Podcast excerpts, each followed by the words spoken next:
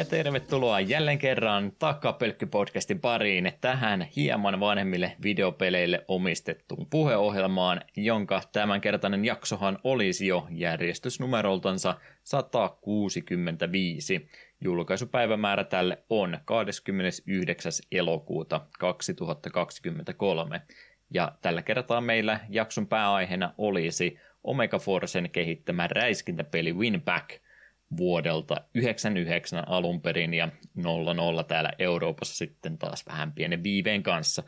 Emme ole edelleenkään katkeria näistä palailujen julkaisuaikatauluista. Siitä ja vähän muustakin juttelemassa ovat, tämä vähän hoppea välissä, kun on niin pitkä lisänimi tulossa. Juha, jos saisin kolikon joka kerta, kun videopelistä löytyvän iskuryhmän niin lyhenne on SCAT, olisi minulla kaksi kolikkoa, mikä ei ole paljon, mutta on silti omituista, että näin on käynyt ainakin kaksi kertaa. Lehtinen sekä Eetu, If the Scatman can do it, so can you, Kapanen. Tähän, tähän väliin vetäisin Scatmania, mutta en, en halua nolata itseäni yhtään enempää, niin sanon vaan, että hei vaan. Scatman John oli kaunis ihminen ja hänet vietiin maailmasta liian aikaisin. Mm. Ko- kovaa musiikkia loppu, loppuvaiheella ja unohtaa kokonaan, täytyy itsekin aina välillä, välillä käy tarkistamassa, kun mies oli siinä yli 50, kun hänelle ehdotettiin, että mitä jos ruvettaisiin europiittiä tekemään, tai tota dance, dance tämmöistä musiikkia, kun hänkin oli ihan jatsmuusikko ollut, ollut tota, nuorista pitää asti, mutta tämmöinen, tämmöinen muusikko, joka tosiaan ja omien sanojensa mukaan pianon taakse piiloutui, kun hän oli muksusta asti vähän nämä puhevikaa änkytystä ollut ja häntä siitä jo ihan koko ikänsä kiusattu, niin ei halunnut juurikaan ääne, äänessä olla koskaan, vaan oman musiikinsa kautta tuoda itsensä esille. Ja sitten kun lopulta uskaltautui pianomusiikkia säästämään tällä scat-laulutyylillä, eli ei niin mitään kokonaisia sanoja lauseita, vaan tämmöisiä tavuja ripotellen sinne tänne ja saikin erittäin positiivisen vastaanoton ja sitten loppu oli historiaan. Hienoa, että mies sai suunsa sitten lopulta auki ja kaikki hänen rakastuivat vihde, ee, viimeistään siinä vaiheessa. Hieno mies. Kyllä, kyllä. Äh, ei Scatmanista valitettavasti tällä kertaa enempää. Kesä rupeaa aika lailla lopullansa olemaan venetsialaista, Eetu. Onko se sulle vuosi yksistä kohokohdista? Mitkä? Venetsialaiset. Harrastatko venetsialaisia? Onko tämä tämmöinen perinne, että se ei ole vielä Itä-Suomeen asti kerinnyt ollenkaan nämä kesän päättäjäiset? En ole ikinä kuullutkaan. En, mä, mä en oikein tiedä, mikä, mikä on tota venetsialaisten tarina, kun mäkin olen niinku ollut siinä oletuksessa, että tämä on vasta tota, tässä hiljattain tullut, mutta siis venetsialaisilla on ilmeisesti perinnettä ihan vuosisatojen taakse, mutta ei ole sellainen levinnyt välttämättä siltä eh, sormen napautuksella saman tien kaikkialle maailmaan, mutta onko sitten ollut tuolla rannikko-Suomessa oikeastaan ensin sieltä lähtenyt ja sitten pikkuhiljaa muualle Suomeen, Suomeen levinnyt, mutta ainakin täällä meidän päässä niin jonkin verran ö, tota, tota, kuppeloita ja muuta, niin venetsialaisia juhlia, että tämmöinen kesän päättävä viikonloppu, pieni, pienet viimeiset juhlat siihen väliin ja ilotulitustakin ehkä välillä jossain sunnilla harrastetaan, jos vaan – metsäpalovaroitusta ja muiden puolesta semmoista sallitaan, niin on, onko näin, että ei ole Itä-Suomeen asti tämmöinen tapa vielä levinnyt vai onko se Eetu siellä neljän seinän sisällä, ettei se tiedä tämmöisistä menoista mitään? Ihan uusi konse- vieraskonsepti minulle, mutta en kyllä muista kenenkään tuommoista puhuneetkaan. Ihan ihme touhuja. En ole vielä täysin varma, että se voi vedättää minua. Mm. Ei ole vielä tuonne tota perämettä Suomeen asti, niin näköjään se levin perämettää tämä minunkin paikkakunta on. Että. Joo, eipä, eipä ole semmoinen, että nyt ihan joka suunnalla asiasta hirveästi kerrottaisiin, mutta ainakin kun siellä täällä jotain, jotain tapahtumia saatetaan tälläkin verukkeella järjestää, niin tykkään kyllä konseptista, että ei ole mikään varmasti kaupallinen juhla tietysti nyt sitä, joku, joku ravintola vähän lisäpuustia viikonlopullensa saa, mutta mukava tämmöinen kevyt juhla tähän kesän loppuun vielä, niin on aina välillä tullut käytyä sitten jossain iltaa istumassa muuta vielä viimeistä kertaa kesän puolelle. Hmm. Mutta ei sitten näköjään se. Ei maistu. Ei, ei, ei. No, mä en saa susta enempää vastausta tästä irti, niin ehkä turvallisempi kysymys, mutta mä tiedän, että mä saan vastauksen. Niin miten se on? Video games, äh, ehkä video games adjacent jutut, onko tullut jotain harrastettua tässä viimeisen parin viikon aikana, kun olemme tosiaan lomilta palailleet ja takaisin kaksi viikkoiseen elämänrytmiimme palaneet, koska tietystihän me ollaan aikataulutettu elämämme tämä podcasti ympärillä. Joo, on tässä vähän jopa kerennyt pelalla ja muuta. Mä aloitan nyt sillä, että Totki meni läpi, siitä Discordin puolella sanoinkin, 70 tuntia Switchi näytti ja olihan se aika, helm, aika aikamoisen hyvä peli ja eikä se tämän vuoden ykköspeli ole, että eikä siitä hirveästi sen enempää. Viimeinen bossi, kuten moni muukin on sanonut, että vähän helppo. Tosin itse täytyy myöntää, että en ollut täysin varautunut erääseen pienen asiaan, joka olisi ehkä päätellä siitä, kun tiesin kuitenkin, missä viimeinen bossi sijaitsi, niin olisi pitänyt ehkä vähän varautua siihen, että siitä eräs pelimekaniikka saattaisi näyttää sinne päätään, mutta en ollut siihen täysin varautunut, niin olisi tulla vähän äitiä ikävä jossain kohtaa, kun huomasin, että mie en itse asiassa pysty hiilaamaan, koska minä en ollut varautunut tähän asiaan. Mutta ei se mitään. Aika, aika helpolla se kuitenkin sitä alas meni. Hieno peli, en koe, että mulla on tarvetta sitä varsinaisesti niinku jatkaa. Se on mulla vähän ongelma tuommoisten pelien kanssa, että kun mulla tulee se fiilis, että hei, että nyt pusketaan peli läpi, sitten kun se on läpi, niin minä jotenkin jaksa yhtään palata sitä maailmaa niin tutkimaan, että oishan siellä ihan tolkuton määrä niin kaiken mun bosseja ja muuta, mutta niin, ja sain 70 tunnin eestä nautintoa, ja jos jossain kohtaa kuitenkin haluan vielä muutaman korokin käydä etsimässä, niin sitten mennään. Se on vähän Muuten... se alkuperäisenkin pelin kanssa, että jäi asioita näkemättä ja aina semmoinen tietynlainen kiinnostus olisi siihen palata, mutta silti sai semmoisen hyvän annoksen siitä ekasta kerrasta, niin en mä tiedä, nouseeko se koskaan niin tärkeäseen rooliin, että tuleeko koskaan uudestaan pelattua sitten. Sen verran iso peli kuitenkin kyseessä, että ei, ei ole samanlainen operaatio kuin pelata tota Link to the Past uudestaan. Niin, sepä.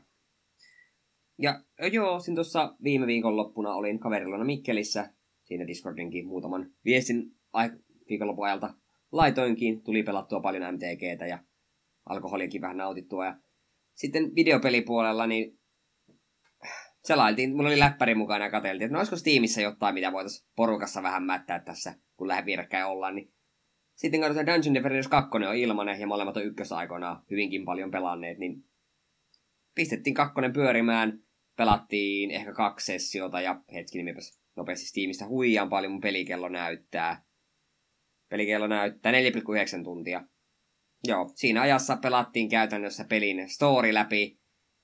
Story ei ollut kuin mitä se 6 vai 7 kenttä, ja sitten se peli oli, oli hei, tuolla on noita, ties mitä sivuhommia, että me hypätkääkä sinne, niin ihan kiva, tuntuu on paljon sisältöä, mutta koska se on ilmainen peli, niin ihan tälleen ilmaspelaajana eihän sulla ole käytössä kuin neljä hahmoklassia, joita kyllä voit kesken kentän vaihtaa.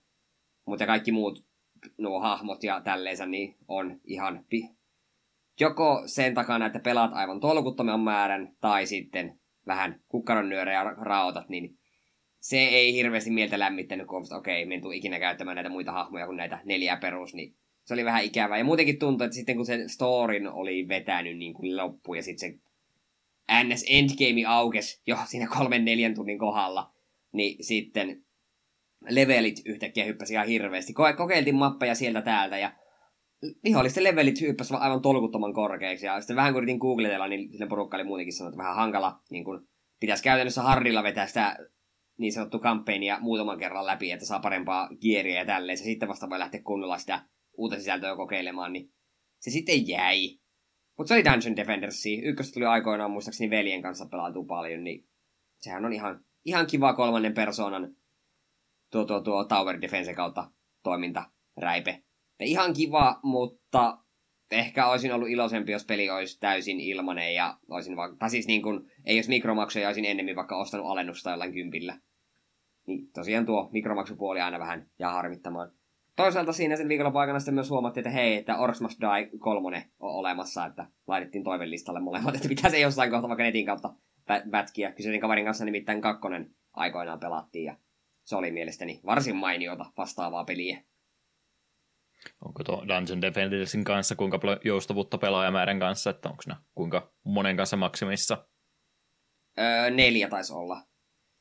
Sitten just kun se kampanja oli pelattu ja mentiin sinne niin kuin NS oikeisiin kenttiin tai näihin, niin joku randomi meidän peliin liittyy, koska me aluksi ymmärretty, että me saadaan tehtyä sitä privaatti. Mm. Ja sitten tämä randomi tulee heti uiku, uikuttamaan meille, että teidän bildi on väärä ja kaikki pitää tehdä uusiksi, tai saako hän bilditä. Sitten meidän laitoivat, että hei, me yritetään vaan niin pitää hauskaa, että ihan miten vaan. Sitten me feilattiin, kun siitä tuli joku saatana miniboss, joka one shottasi meidät molemmat ja kaikki meidän tornit silleen, että okei, meidän ehkä kuuluisi olla täällä.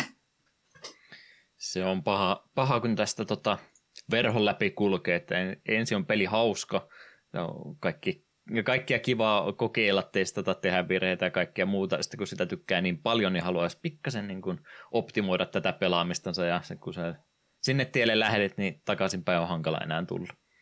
Niin. Mutta joo, ei siitä sen enempää. Muuten sitten pelaamispuolesta niin Disney Illusion Islandin nappasin jossa jossain kohtaa ja muutaman viikon sitä makuustelut, milloin sen aloittelisi. Ja nyt rupesin sitä pelaamaan. On sitä muutaman tunnin pelailu parina päivänä ja se on oikein kiva. Joskin se on hämmentävä tapaus, koska traileritten perusteella olisi voinut kuvitella, että se on joku tuommoinen niin kuin, hyvin Rayman, Rayman Origins Rayman Legends tyylinen, niin kuin sekä graafilta ulkoisulta. Ja okei, maks neljä pelaajaa tasoloikalta näyttää. Ja ei, se on itse asiassa Metroidvania.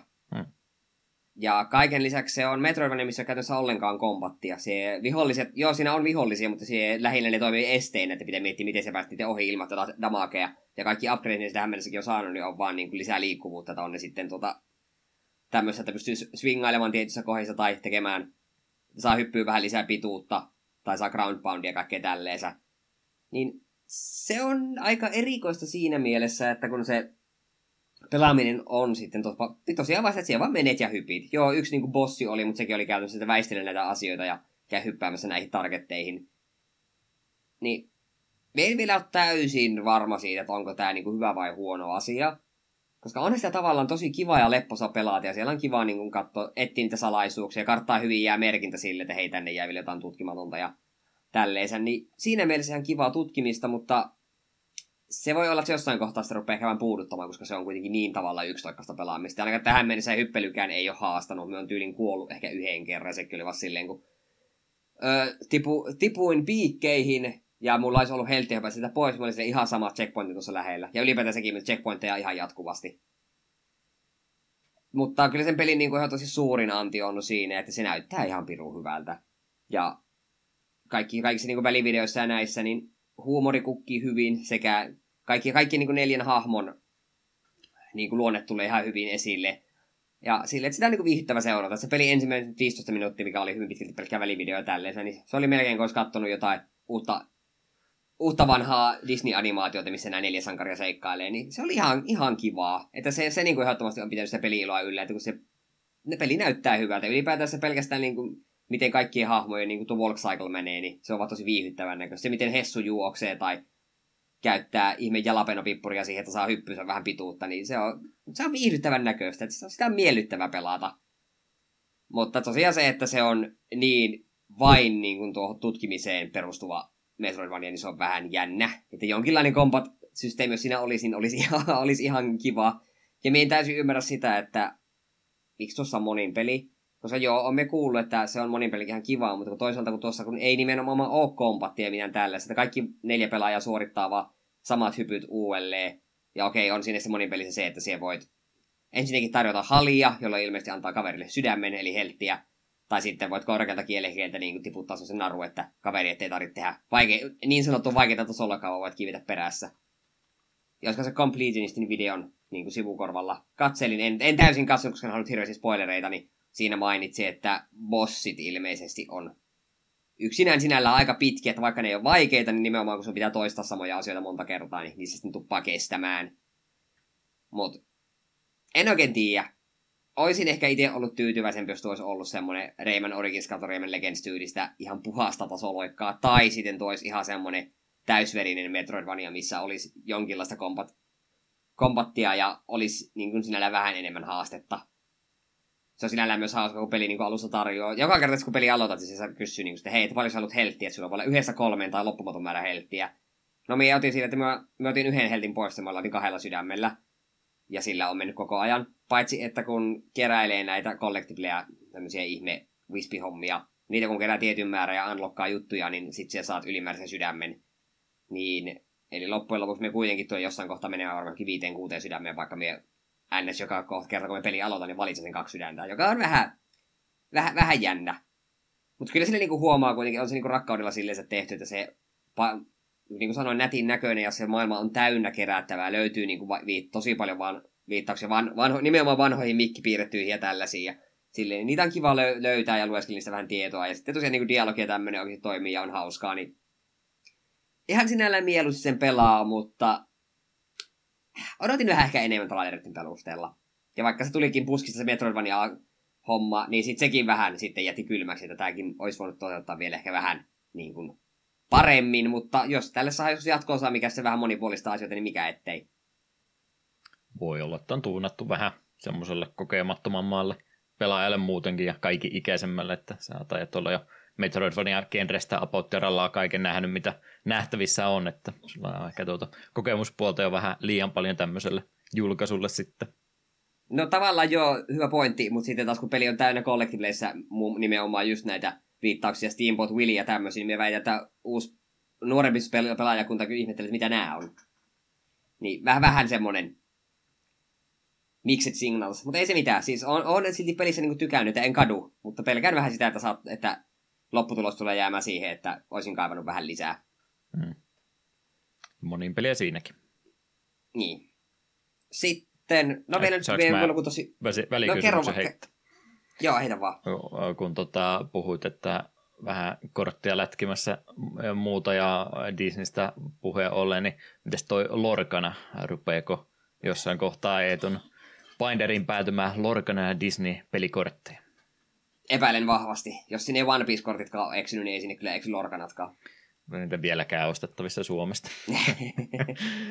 Joo, no, äh, tota, tota, pikkusen olisin, mä kattelin yhden unboxingin videon tuo, tuon pohjalta, että, että minkä muista korttipeliä näyttäisi olevan, niin tykkää, että on, on kyllä ihan laidasta laita materiaalia siellä vedetty, mutta vähän niin kuin Disney-puolta vielä olisi toivon, että korttisuunnittelu ja tämmöisen, jotenkin ne näyttää pikkasen taas semmoiselta.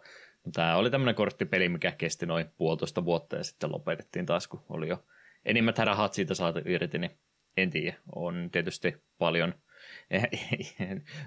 Disney on suht iso, iso lafka kyseessä, että varmasti mm. resursseja riittää tehdä pitkäikäinen peli, mutta vähän, vähän epäilen taas, että voi, jo, jos jää pyörimään, niin varmaan sitten Pokemon hengissä, en sano, että Pokemon ei olisi kilpailuhenkinen, se on myös sitä, mutta todennäköisesti ihan vaan 99 prosenttia pelaajista ihan keräilykilosta sitten keräilee, eikä pelaa niillä oikeasti.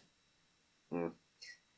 Tuli vähän tuossa mutkan kautta mieleen, tässä viime päivinä Twitterissä tämmöisä, törmäsin tällaisen keskustelun. Mä en tiedä, mistä se sai alkunsa, että kuka tämän alun perin pisti liikkeelle. Joku niin kuin, toi, toi, tämmöisen tos hot takein, että MTG niin kuin arttia tämmöinen, tai niin kuin MTG-korteissa ja ylipäätään kaikissa niin kuin näissä tuotteissa, niin niissä on niin kuin tuo artti ihan tuu törkeän paljon parempaa kuin missään muussa korttipelissä on niin kuin, pe, niin kuin kaikki pelatuimmat kortit. Ja sitten suoria viivoja vedettiin muun muassa Yu-Gi-Ohiin, ja kun Yu-Gi-Oh-kortteja katsoo, niin ne on kyllä erikoisen näköisiä settiä, kun siellä on hampurilaista, millä on hampaita, ja näyttää mm. välillä niiden kortteja artteja, kun vertaa toiseen, katsotaan, onko näistä samasta pelistä, niin tämmöinen keskustelu on kyllä paljon pyörinyt viime päivinä Xen, Xen tai Twitterin puolella, niin mielenkiintoista. Olen kyllä samaa mieltä, MTG on kyllä aina panostanut arttiin, mutta toisaalta en tiedä, onko reilu verrata kahta korttipeliä, missä toisessa on niin kuin on hyvin tarinapainotteinen tällaista, ja sitten meillä on toinen, minkä arteissa on muun muassa hieroglyfejä ampuva ase, jota lada, joka niin ladataan pyramidilla artissa, niin se on vähän sille en, en ei ole samassa sarjassa, että mm. ehkä näitä ei kannata edes verrata. Se on vähän tota, yksi asia, kun mä yritin katsoa, he, he, he, tota, moikka vaan kuuntelijoille, MTG-segmentti tulikin täältä sitten yllättäen taas takaa. niin, niin, se on vähän MTGssä hölmö, kun, no en tiedä onko se hölmöä, kun se on nyt on ihan pelimekaniikka ja jokainen setti on vähän uniikki ja tällainen, niin siinä mielessä ymmärrän, että kokeellisuutta ja tämmöistä on kovasti, mutta mä oikein tykkään sitten taas MTGssä siitä, kun on niin, niin eri, monta eri varianttia samasta card frameista, että Joo, se on totta. Siitä mikä sitä, että voisi vois vähän yhdistellä. Mun hot take on, että mä tykkään ihan perkuleen kovasti siitä tota, se ei ole full art, mutta mä en tiedä mikä se termi sille on, missä niin kuin kokonaan mustat reunat vaan tuhota. Kun siis miksi on olemassa on se peruskortti, mikä on ikoninen, sitten on extended, mikä on vain niin kuin just siltä kaistalta vedetty reunat niin, pois, niin miksi, miksi se on omaansa. Ja sitten on joku tämmöinen melkein full art tyyppinen, mikä on niin kuin helppo luettava edelleenkin, mutta siinä on kokonaan sitten reunat otettu pois, niin olisi, olisi paljon mukavampaa, että näin taisi vaan joku X määrä ja muuta, mutta se vaan MTGn puolella sitten aiheuttaa sen, kun itsekin miettii, että olisipa, eh, olisipa ihan kiva samalla tavalla, kun katsoo jotain Pokemoni eh, unboxaa, joka keräilee näitä settejä, niin miten sä MTGssä keräät koko setin, kun siellä on niin, niin monta eri variantteja jokaisesta, sitten foilit vielä siihen päälle, mm-hmm. ja sitten jos haluaisit lähteäkään keräilemään, niin tervetuloa Collectors Boostereiden maailmaa, eh, hinta budjettisi kolminkertaistuu juuri. Meinasin tuossa, että olisi ollut ihan hauska, jos vaihtelun vuoksi yhden boosterin podcastissa avain, niin mietin, että ei varmaan tuosta Commander Mastersista tykkää, että katsotaan yksi Collectors Boosteri, 75 euroa. Niin, ja jos et avaa sitten Jevelet Lotusta, niin onnea matkaa. Ei muuten tule maksaa itse takaisin. Joo. Joo, ja, ja noista kartframeista, karttiframeista näistä kyllä piti sanoa, joo, se on karannut viime vuosina ihan järkyttävän määrän käsistä, kun alkuperään, niin alkuperäisessä hetkinen Unhinged vai Unclude vai mikä ikinä olikaan se ensimmäinen ansetti, siinä oli Full Art Landed. Mm. Ne oli niin kova juttu silloin, ja sitten Zendikarissa tuli ekan kerran ns. vielä oikeassa settiin nämä Full Art Landed. Ne oli niin kuin kova juttu, että ne oli harvinaisia. Sitten ne pikkuhiljaa silloin tällöin antoi yksi, kaksi Full Artia tosi säälitellen. Ja sitten siinä, siinä kohtaa, kun nämä rupesivat tekemään näitä ihme masterpiece-settejä, että joo, että joka on niin kuin mahdollista, että joka boosterissa nousee tämmöinen superharvinainen, ihan mega extra freimillä. Mulla on niitä kaksi. Kaladeshista Power... Eikö hetkinen, Glove of Might vai Glove of Power? Jompikumpi kuitenkin. Ja sitten tuo Oppression tuolta, tuolta Amonketista. Se Amonketista mä tykkäsin, koska siinä oli niinku hieroglyfilla kirjoitettu niinku mm. se kortin nimi, ja se on musta törkeä hieno ja tälleen. Mutta sitten jossain kohtaa se lähti vaan niinku ihan karkuteille, että joka setissä tulee on storybook frameia ja on ties mitä ihme erikoisfoilia ja uh, tosi vaikea niin tosi oikeasti pysyä kärryillä. Ja moni on just sanonut, että tosi vaikea myös hinnoitella tuotteita, joilla ne, kuvittelee nettikauppaksi, mitä samassa kohdassa ottaa kuusi eri versiota, ja sitten silleen, no minkäs arvoinen tää on, kun tässä on tää full artti, ei kun tässä on extended arttia, no tää on extended art foilia. Ei, ei, ei. Minun mielestä siinä kohtaa, kun oli niin perusset, peruskortit, sitten saattoi olla niin kuin muutama full artti ja sitten nämä masterpieceit. Siinä oli tarpeeksi. Siinä oli ihan tarpeeksi vaihtelua, etenkin ne masterpieceilläkin joka setissä kuitenkin oli vähän erilaiset, niin vähän erilaiset artit, mutta siinä oli pointti, että ne on oikeasti harvinaisia, eikä sille, että ostat collector boosteria ja hei, nämä on kaikki olla erikoisfreimillä, nämä on kaikki erinäköisiä, niin ei, tämä on huono suunta. Hmm. Pieni kokeilus on hyvä, mutta sitten kun se menee tuohon, että koko ajan, koko ajan pakko muuttaa kaikkea, niin ei tässä mitään järkeä.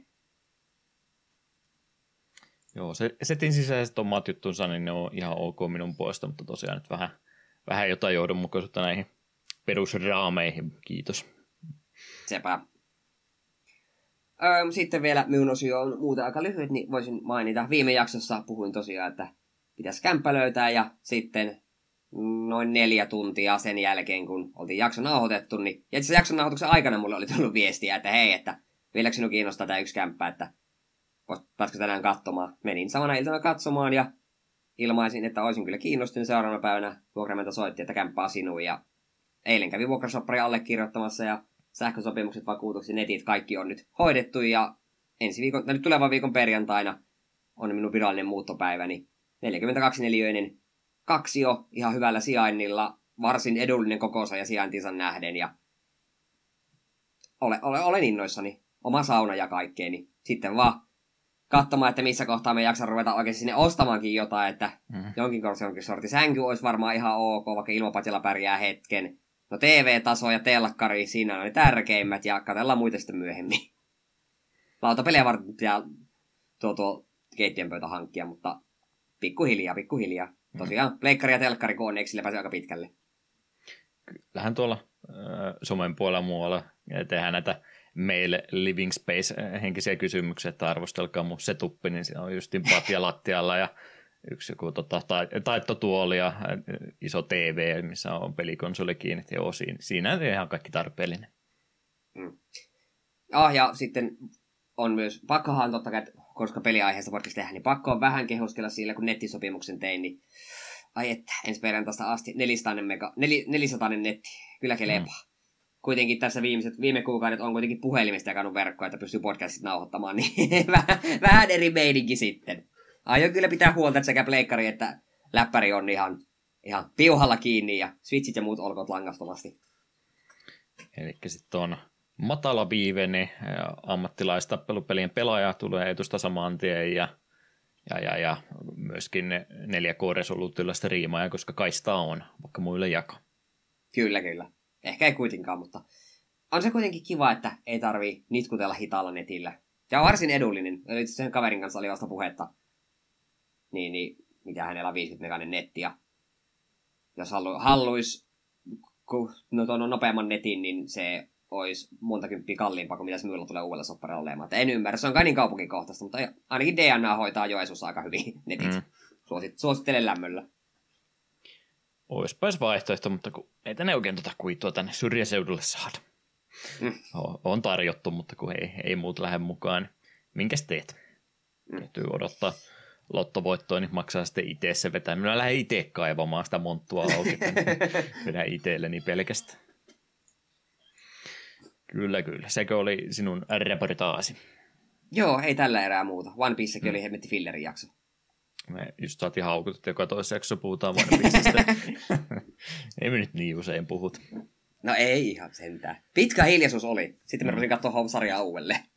Joo, ei tule tuossa ennen, ne, ennen tota nautuksia tai jo aikaisemmin, ää, aikaisemmassa vaiheessa ennen nautuspäivääkään mainitsin, että voin pistää tullut analyysivideoita ja tämmöistä kovasti katsottu, että vielä kuin itse sarjaakin tulisi joskus seurattu, että rupeaa huomaamaan, että kohtakin vuosikymmenen edestä jaksoja katsomatta. Tämä nyt niin, niin usein siitä sentään puhu, kuin en ole kattonutkaan koko podcasti uran aikana, mutta kuin vähän kerran vanhasta päästä. Kyllä, kyllä. Hei, ei tiedätkö, mistä mä tykkään? Mm, tykkäät muun muassa Vovista ja Rockbandista. No Rockbandista varsinkin. Tässä on nyt varmaan se rakkauden osoitushetki. Mä, mä en tiedä, kuinka paljon mä oon koko aihepiiristä puhunut, mutta no viime jaksossa varmastikin paljon, mutta että ylipäätään, että ku, kuinka paljon sitä tuli silloin aikanaan pelattua. Ja tosiaan, tosiaan oli silloin tuossa, silloin kun ne uudet pelit lakkas, lakkas tulematta tai ilmoitettiin, että ei, ei tule Warriors Rockin ja Rock Band 3 jälkeen sitten ainakaan. Ei kannata hirveästi odotella jatkoa tulevan, niin se oli vähän itselle semmoinen kuolisko, että tuli vielä hetki aikaa sinne 11-12 jatkettua pelaamista, mutta kun sitten ei ollut enää mitään uutta odottaa, kun oli tottunut siihen, että tulee apot joka toinen kuukausi joku lisäosa tai tämmöinen, niin oli, oli koko ajan jotain uutta odotettavissa ja muutenkin rupesi teillä olemaan vähän semmoinen olo, että no on tähän nyt niitä tunteja laitettu aika paljon kiinni ja tässä nyt ei enää varsinaista varsinaisesti enää tunnu kehittyvän pelaajana enää yhtään enempää, niin rupesi sitten siinä kohtaa se into loppu ja 13 vuonna taisi olla se, kun mä vielä pienen, pienen äh, yrityksen yritin Rock Band 3 kanssa full kompottaa koko pelin, pelin eksperttikitaralla silloin läpi, niin ne on oikeastaan ollut ne viimeiset kerrat sitten, kun on tullut säännöllisesti pelattua. sitten on ollut, mitä tässä nyt osoitteita vaihtanut, niin on ollut yleensä jossain ullakolla piilossa ja muuta, ja sitten aina tässä välillä sanon, että nyt välillä tulee tuosta, kun tuli ullakolta otettua alas ja komeroon siirrettyä jopa, että vähän lähemmäksi, niin silloin tällöin tullut pelattua, pelattua mutta lähinnä vaan kun mieleen tullut ja joku lauantai-ilta, kun on so, sopivalta tuntunut, että no otetaanpa nyt vähäksi aikaa tuosta esillä, mutta nyt on oikeasti viimeisen kuukauden aikana, niin en nyt joka päivä pelannut, mutta useampana kertana viikossa, että nyt on niin oikeasti vanha liekki, vanha liekki syttynyt uudestaan ja vanha suola ruvennut janottamaan erittäin pahasti, niin, niin voi olla, että se jää, jää nyt sitten kumminkin takaisin tuohon pelikiertoon. Se on siinä mielessä semmoinen hyvä filleripeli, että en mä, jos rockbandin pistän pyörimään, niin en mä sitä nyt tunti tolkulla kerralla pelaa, että tunni puolitoista maksimissaan, mitä sitä jaksaa harrastaa, niin on hyvä täytepeli, ja jos ei vitti mitään isoa ruveta harrastaa, niin tunni nyt yleensä sieltä täältä pystyy aina tuommoiselle omistamaan ilman, että se mitään muuta pelaamista tai podcastiin valmistautumista sotkeen. Niin voi olla, että rockbändi tuli nyt sitten toistaiseksi taas jäädäkseen. Mutta mut. kyllä sinne neloseen päivittäminen olisi, olisi jossain kohtaa aiheellista.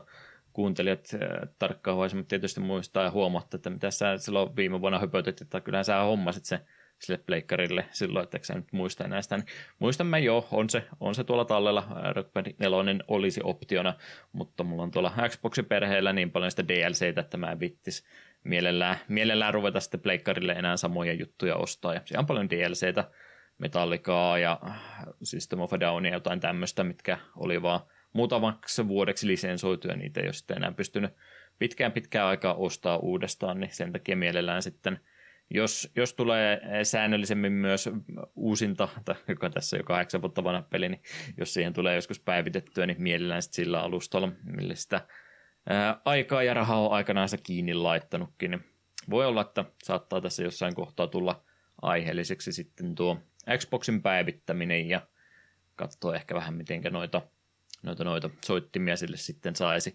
Vastaus, miten saat Rockpadin nelosen soittimia isolla rahalla tällä hetkellä, että se, se ei taida olla optio, mutta mulla on suunnitelma ja mä kerron siitä joskus myöhemmin sitten, kun olen sille tielle lähtenyt. Vähän rahaa siihenkin tulee menemään.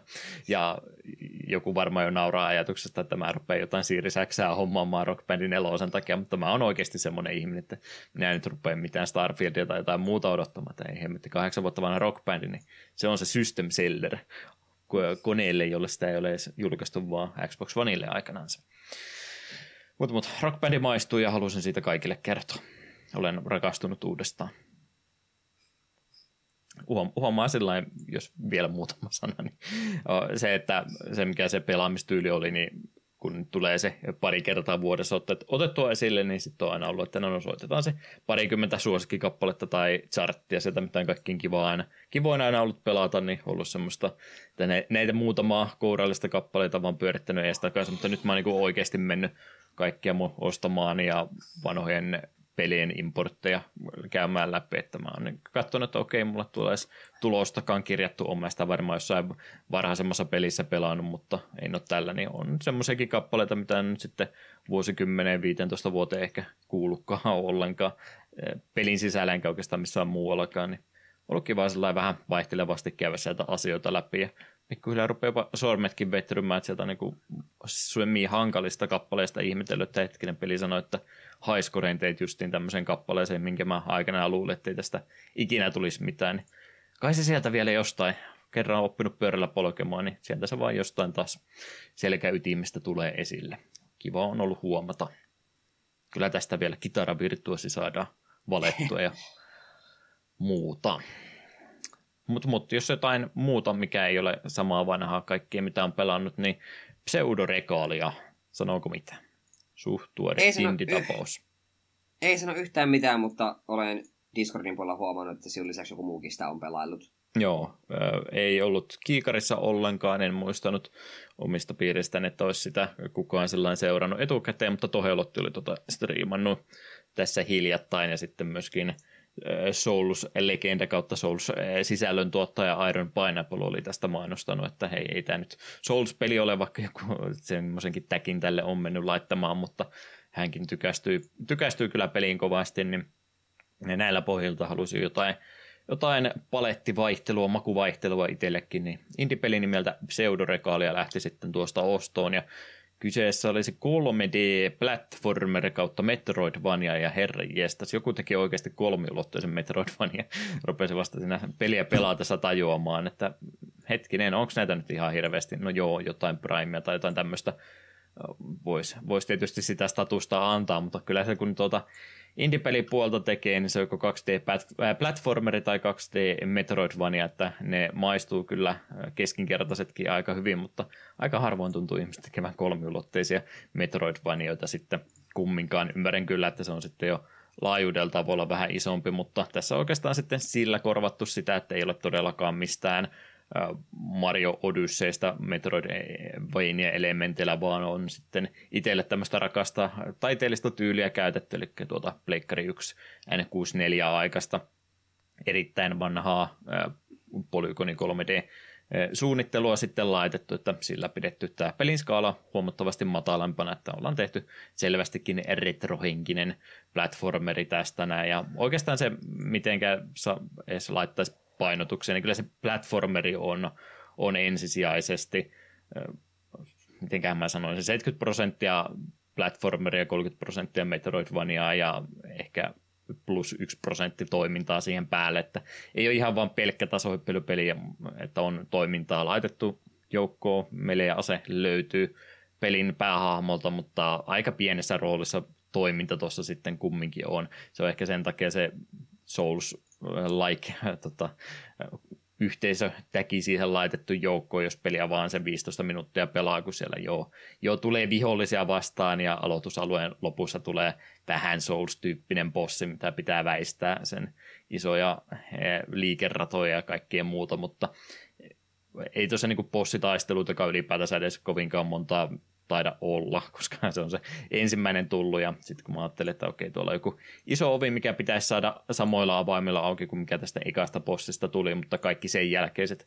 avaimet, mitä on kerännyt, niin ne on ollut vaan sitten tasohyppelyhaasteiden ihan loppupäässä, että siellä ei edes bossiakaan ollut, niin onko sitten näin aina haluttu vai todettu, että no tämä nyt ehkä se toimintapuoli tämmöisessä pelissä ei sitä syvällisintä ole, niin ei ole sitten yksi, yksi kehittäjä, joka, tämä ilmeisesti valtaosan pelistä on tehnyt, niin todennut, että ei hän rupea sitten panostamaankaan mihinkään Souls-henkisten pomotappeluiden tekemiseen tätä tutorialia enempää. Niin on sitten skipannut sen ja pidättäytynyt siinä tasohyppelypuolessa enemmänkin.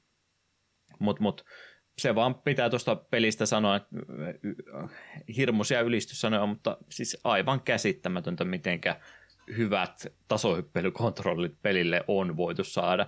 Siis ihan, ihan käytin termiä aatelistasoa suorastansa, että Oho. jos pitäisi laittaa joku top 3, top 5 lista, että missä on 3D-platformissa parhaat kontrollit, nyt toki joku moderni Mario ja Jack and Daxter 1 on itselle semmoinen, että se on semmoinen aika, aika, aika timanttinen precis kontrollit just siinä, niin mä pistäisin pseudoregaalian kontrollit ihan oikeasti yksi parhaista 3D-tasopelyistä tai kontrolliskemaatiikasta ainakin voi sitten keskustella, että voisiko peli olla laajempia, voisiko vielä enemmän tasohyppelyhaasteita saada aikaiseksi, niin okei, ehkä, mutta jos puhutaan ihan vaan pelihahmon ohjattavuudesta 3D-ympäristössä, niin Pseudoregalia on oikeasti ihan 10 kautta 10 peli siinä mielessä.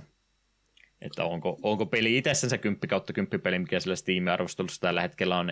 En sanoisi nyt ehkä sitä, pelillä on tajuttoman hyvät kontrollit, gra- graafisesti iskee omaa hermoa, musiikit on erittäin hyvät, mutta sitten just johonkin kenttäsuunnitteluun, toimintapuolen köyhyyteen tämmöiseen, niin en mä sen takia sitä nyt täydelliseksi peliksi missään tapauksessa lähde sanoa, mutta tämän pelin ne hyvät puolet on niin, niin isoja piikkejä, isoja tota, huippuja tässä pelissä, että ne muut puutteet niin ei tunnu sitten yhtään missään ottaa huomioon, että enimmäkseen yhden henkilön kehittämä peli ja hintaa pelillä 6 euroa julkaisussa, niin ei, ei viitti hirveästi kritiikkiä sille puolelle antaa. Tohelotkin sitä kyllä huomautti, että joo, pelistä kun ei löydy karttaa ollenkaan ja 3D-ympäristö ja Metroidvania, niin sitten se, että mistä rupeat löytämään niitä oikeita reittejä, mihinkä pitää mennä ja vähän rupeaa sekaisin menee. Itselläkin on tuolla Underpeli-nimisessä alueessa ollut vähän nyt navigointiongelmat, sen takia peli vielä mennyt läpi, kun se viimeinen avain pitäisi jostain sieltä vielä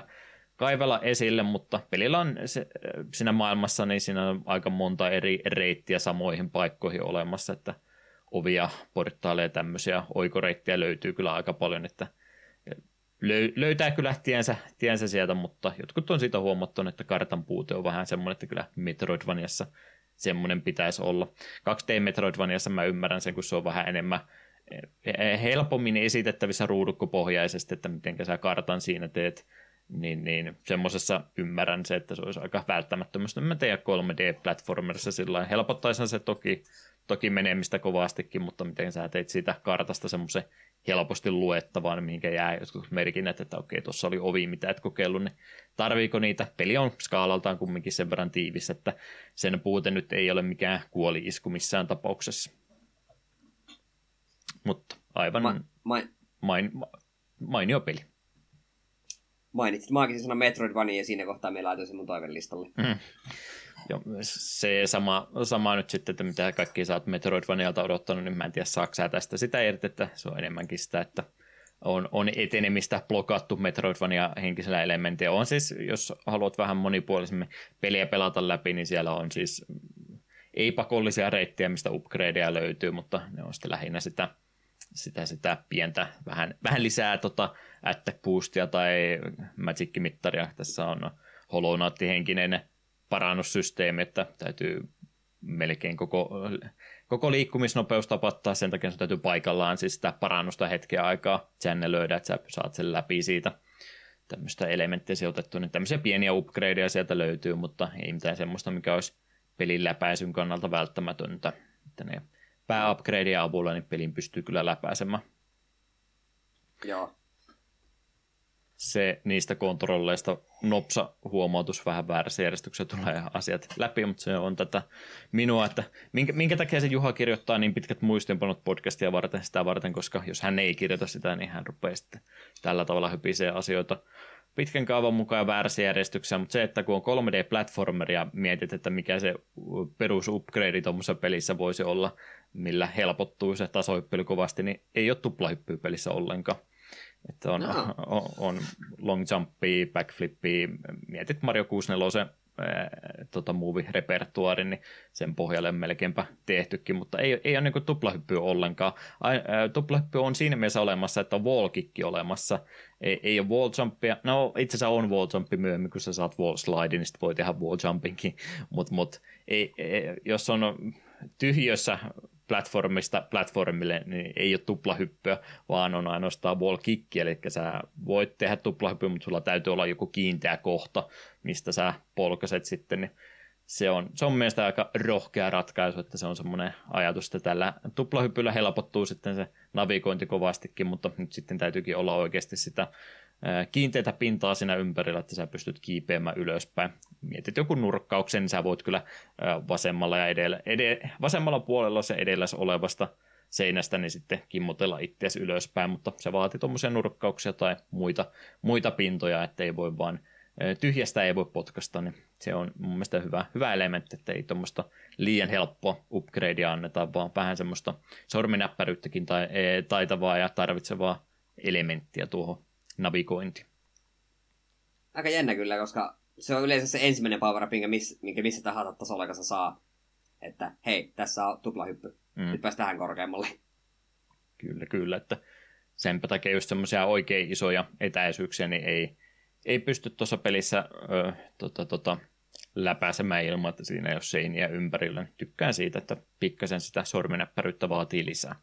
Ei siis välttämättä 3D-platformereja, niin jos jollekin, jollekin viisivuotiaille jotain helppoa tasohyppelyä haluaisi heittää, niin en lähtisi pseudorekaalia suosittelemaan.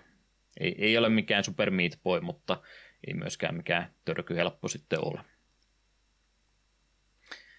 Mutta se on se pelipuolelta, mikä on ollut päällimmäisenä Winbackin lisäksi itsellä mielessä. Joko sä rupeat Eetu saamaan tarpeeksi näistä mun tota, tota, analog horroria, This Game I Found tyyppisistä petskoppi-henkisistä videoprojekteista, mitä mä tunnen nyt joka ikinen jakso tunkevan sulle. No en ihan vielä, mutta että vielä, vielä uskallat mennä. Pikkuhiljaa. Yksi tuli semmoinen vielä lisää vastaan, niin täytyy mainita. On, on niitä nyt kovasti tässä tullut kuin jotain muutakin kuin vanhoja perinteisiä, vaan katsonut. Nyt ei liity edes videopeleihinkään millään tavalla suoraan. Monument Mythos-niminen videoprojektisarja tuossa, koska tämä on sitä mun, tämä on sitä mun juttua, vähän tämmöistä kokeellisempaa videomateriaalia, mitä YouTuben puolta löytyy, niin en sano, että kauhusarja, mutta sen takia ne analog horror, tämmöinen yleistermi alle tämäkin ehdottomasti kyllä menisi, ja kyllä tässäkin nyt semmoisia painostavia elementtejä on, mutta Monument Mythos tämmöinen fiktiivinen tarina vaihtelevan, vaihtelevan mittaisista videoista tehty tehty tota indie-amatöörivideosarja, mikä YouTuben puolta löytyy, niin Monument Mythosin maailma on oikeastaan sen ympärille rakennettu, että mietit Jenkkien suunnalla siis, kun sijoittuu, sijoittuu meininki, niin mietit jotain e, ikonisia patsaita, maamerkkejä, mitä tuolta maailmasta löytyy, niin tämä sarja esittää kysymykset, että niin, minkä, minkä takia ne on rakennettu ja mikä niiden oikea luonne ja vastaus on, että jokaisen monumentin taakse, niin ne, ne ei ole vain merkkipaaluja tai turistikohteita, vaan ne on sitten vankiloita jollekin ehkäpä elämää suuremmille Aa. asioille. Että siellä on vapauden patsaa alla, että minkä, minkä takia siellä tota, patsaa alla, minkä takia siellä on niin iso jalusta rakennettu. Don't worry about it, sanoo valtio. Älä, älä, älä rupea nyt hirveästi kaivelemaan ja kyselemään liikaa, että okei, täällä saattaa olla jotain huono materiaalista kuvaa kuin joku Abraham Lincolnin patsaan takaa rupeaa jotain omituisen pitkiä ulokkeita yhtäkkiä nousemaan ylös, kun se patsaskin rupeaa siirtymään, mutta don't worry about it, että ei, tämä, ei täällä ole mitään nähtävää, keksikää jotain muuta. Va- vaihtoehtoista ää, tota, todellisuutta siis, että tämä ei, tämä ei ole meidän todellisuutta, tämä on tämmöinen ainakin siis ykkössisonin, mitä kattelin, niin siellä on vähän niin kuin useampaakin, useampaakin tota, aika jatkumoa kautta todellisuutta ollut, että siellä on sitten todellisuutta toiseen hyppimistä ja tämmöisiä teemoja siellä olemassa. Siellä muun muassa äh, teini-idoli James Dean voitti Richard Nixonin presidentin vaaleissa ja James Dean oli presidenttinä yhdessä vaiheessa Rockefellerkin oli presidenttinä. Kaikkea tämmöistä mennyt asiat sitten Monument Mythosin maailmassa pikkasen eri tavalla. Kakkosseasoni mulla tällä hetkellä kesken, se on selvästikin enemmän kokeellisempi kuin ykkönen, mutta, mutta mainio sarja, mukavaa katseltavaa sieltä täältä ja ei mene yöunet, ei ole niin pelottava. Nämä maistuu. siinä varmaan meidän reportaasi tällä kertaa. Kyllä nyt melkein kolme varttia tähänkin silti saatiin, vaikka ei ollut koko loma edestä kerrottavaa, että osaamme hyvin pelata tuota aikaa. Lisää huomautuksena, jos tota, onhan tässäkin meillä vielä materiaalia toki tulossa, mutta jos vilkaiset tässä kohtaa, kuinka pitkä jakso on ja toteat, että ei, ei tuo riitä mihinkään, niin käytihän me PPCn puolellakin myös vähän harrastamassa, että jos tuossa meidän ääntä haluaa tällä viikolla kuulla lisää, niin kääntäkää kelloja yksi päivä taaksepäin ja vilkaskaa PPCn puolta. Siellä oli pientä visailua menossa tuloksia. Emme tietysti tässä halua spoilata, että ei vie, viedä kuuntelukertoja ää, toiselta podcastilta pois, mutta kerrottakoon se, että tiukkaa vääntöä oli siellä tarjolla, että jännitystä riittää ja kovia kysymyksiä, Kyllä. varsinkin meidän Kyllä. kehittämiä semmoisia. Totta kai. Se oli varsinainen titanien taisto. Mm. Et varmaan joltain myös pay-per-view-kanavalta varmaan löytyisi. Joo, kyllä tuosta rahaa kehtaisi pyytää, että sen verran iso monumentaalinen, ei, monumentaalinen tapahtuma oli kyseessä. Mutta näillä puheilla, näillä kommentilla alkuhöpinät on meidän puolesta läpikäytynä. Pieni musiikkibreikki tähän kohtaan ja sen jälkeen uutisointia ja aiheeseen liittyvää keskustelua.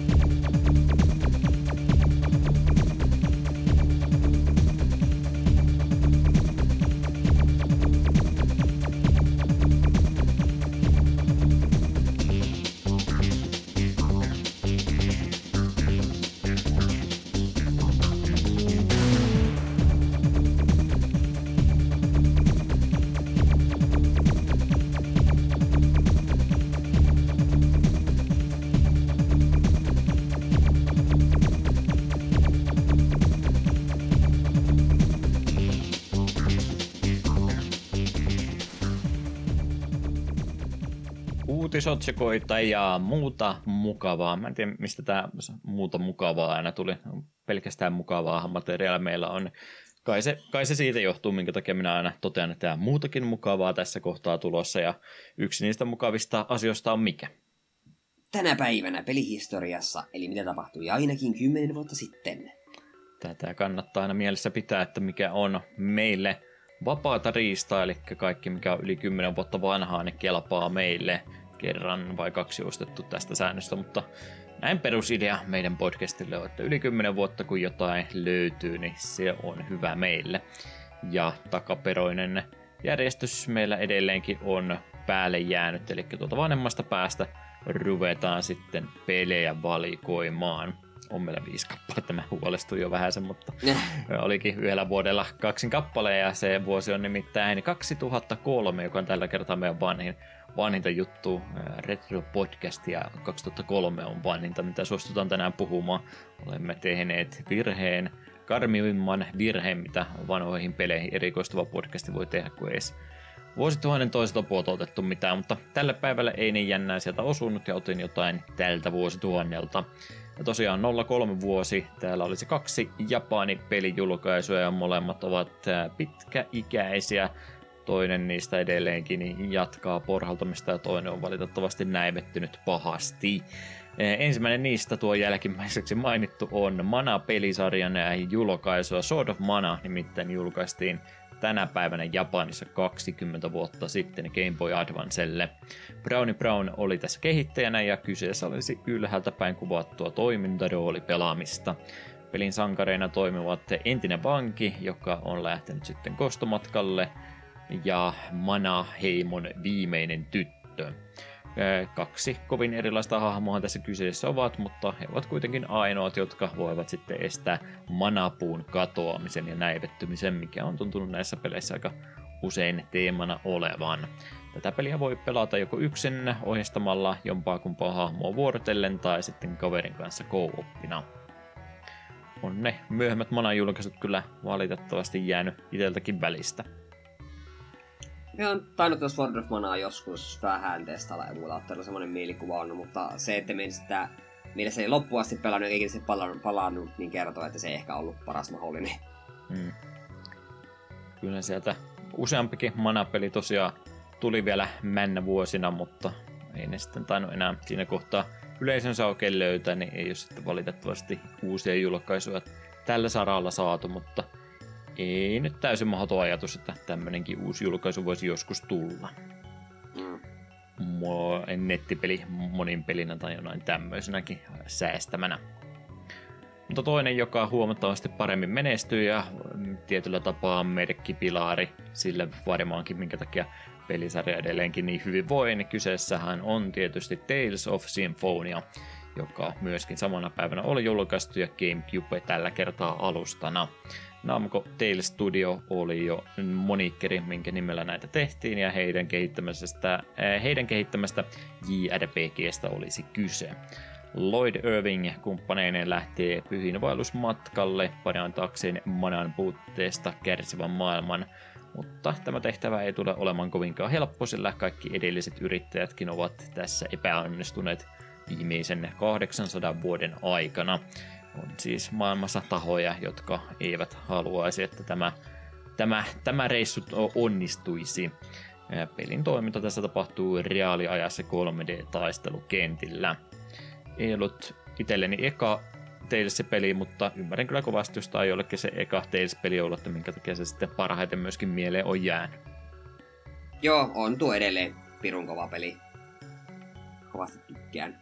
Hmm ja johonkin verran jopa pelin tarinastakin muistaa, että siinä mielessä onko liian liukuhiinalta pelannut pelejä, että mulla noin Tales-pelit siinä mielessä, että on, on nauttinut joka ikisestä pelaamista, ne on semmoista erittäin helppoa kulutettavaa, että sen verran pientä, pientä varianssia pelien välillä, että jos yksi maistuu, niin yleensä kaikki maistuu, mutta, täytyy kyllä myöntää, että pelaamista niin Tales of-peleistä, niin tarinapuoli niin aina aika nopeasti unohtuu. Symfonia on varmaan parhaiten jäänyt sitten ton, ton fantasian jälkeen mieleen, mutta hy, hyvin yksi, äh, pieniä elementtejä sieltä täältä ripotelle, että olen näköjään huonosti tarinapuoleen keskittynyt.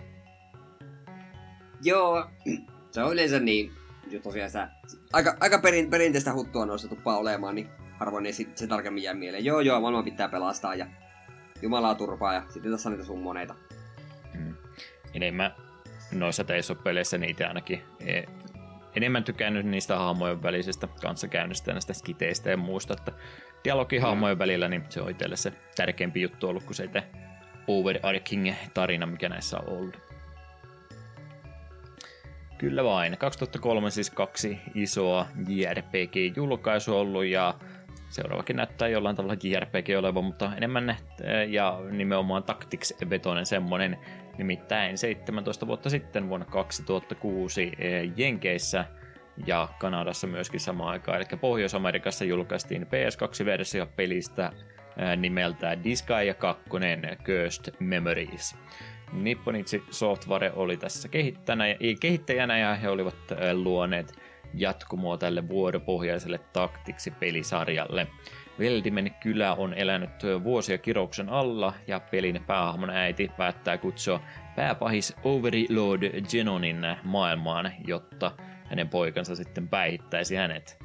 Mutta tämä summoning-prosessi ei sitten menekään ihan suunnitelman mukaan, vaan tämän suursortajan tytär saapuukin maailmaan oletan tässä kohtaa, että hänetkin haluttaisiin hengiltä varmaankin, mutta eh, sankari Adele lähteekin sitten tämän Lordin tytär Rosalinin kanssa eh, matkalla ja he yhdistävät voimansa siinä ja pitäisi isäukko käydä päihittämässä. Hahmot kehittyy taidossaan leveleitten myötä ja samalla taitojansa käyttämällä. Taktikointi myöskin kannattaa ruutupohjaisissa jutuissa, koska hyökkäävä hahmon vierustoverit voivat myöskin hyömätä, hyökätä samalla vuorolla ilman, että heidän vuoronsa siinä menisi. En tiedä mikä on se suosituin, tunnetuin peli, mutta mulla on jotenkin jäänyt se ymmärrys, että kakkosesta aika paljon ihmiset puhuu.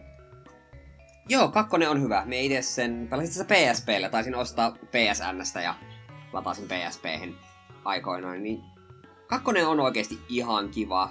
Tässä kohtaa vielä niin kun, hahmot on tosi passeleita, Adeli ja Rosalin molemmat. Ellei molemmat muista niin kuin ihan hahmoina ja tarinakin oli ihan kiva. Tosi nyt rupesin miettimään, että miten monessa diskaessa aina pitää isä vetää turpaa. Se oli mm. kolmosessa kanssa sama homma. Jos lopa nelossakin. En ole varma, mutta kuitenkin. Joo, varsin toimiva. Että tuo, myös Disgaea on siinä mielessä kiva peli, että siinä ne on tosi laajoja ja ne laajentaa joka pelissä vähän lisää, niin kakkosen kohdassa oli siinä mielessä jalat vielä maassa, että esimerkiksi nelossa pelatessa mulla rupesi vähän tuntumaan siltä, että nyt on liikaa mekaniikoita, liikaa asioita, mihin pysty keskittymään kaikkeen, niin just sille kaksi ekaa on siinä mielessä kivoja, että jos se ykkösen hommat on handlaat, niin kakkonen ei liian paljon siihen uut, uutta työnnä päälle. Mut hyvä peli, pitäisi kakkonenkin jossain kohtaa uusiksi pelailla. Hmm. Se on varmasti tuntimäärältään pieni projekti. kyllä, kyllä. Suht laajoja peliä taitaa kuitenkin kyseessä oleva. Joo, se on, se on tämä aikaisen resurssi valitettava ikävä, että kun ei, ei kaikkeen pääse kiinni mihinkä haluaisi ja vähän pelottaa, että Disgaealle taitaa koko sarjalle tällainen käydä, että milloin ikinä tulisi siihen kiinni päästyä. Mulla on vieläkin Disgaea D2, mikä on niinku ykkösen jatko-osa, niin Pleikka kolmoselle ostettuna ladattuna. Pleikkari kolmonen ei ollut seinässä kiinni moneen vuoteen, että se pitäisi pelailla jossain kohtaa, ja vitonenkin mulla taitaa olla ostettuna Switchillä, mutta Äh, voi olla, että jää molemmat pelaamat ikuisiksi ajoiksi. Mm. Se D2 etenkin kiinnostaa, kun siinä olisi kuitenkin... Se on suoraan jatkumaan ykköselle ja sitten hahmot. Toipa se, että mulla on ollut vähän se ongelma, on sanonut aikaisemminkin, että jos joku pelisarja, mihin olisi halunnut tutustua, niin se, on se, se ei ole se ajatus koskaan, että otanpa tuosta jonkun tuoreen osaan tai sen ykkösosaan pelkästään, että vähän kokeilla, vaan se on aina että joo, no sitten täytyy se koko pelisarja pelata ja sitten sen takia itseltänsä blokkaa edes koko suunnitelmankaan siltä, että no en mä nyt koko pelisarjaa ehdi pelaamaan, niin en edes aloitakaan. Mm, sepä. Indie-pelaamista seuraavaksi, ettei nyt ihan pelkästään Japanin julkaisu koko ajan putkeen mahdollista, että tämä on, no en tiedä missä kohtaa tämä olisi tullut mainittua. Voi olla, että joku toinen vastaava monen tapaus ollut kyseessä, mutta mä välillä – välillä varsinkin viime vuosina on ruvennut katsomaan, kun tämäkin segmentti meillä on hetken aikaa ollut, että onko mä jo kuinka monta kertaa jonkun pelin maininnut, niin en ainakaan löytänyt tuota viime vuonna tätä mainittu, kun oli eri päivälle osunut tuo. Voi olla kumminkin, että tässä segmentissäkin mainittu pelitapaus, mitä Tape Pixels on tänä päivänä julkaistu 11 vuotta sitten, eli 2012 Steamin kautta.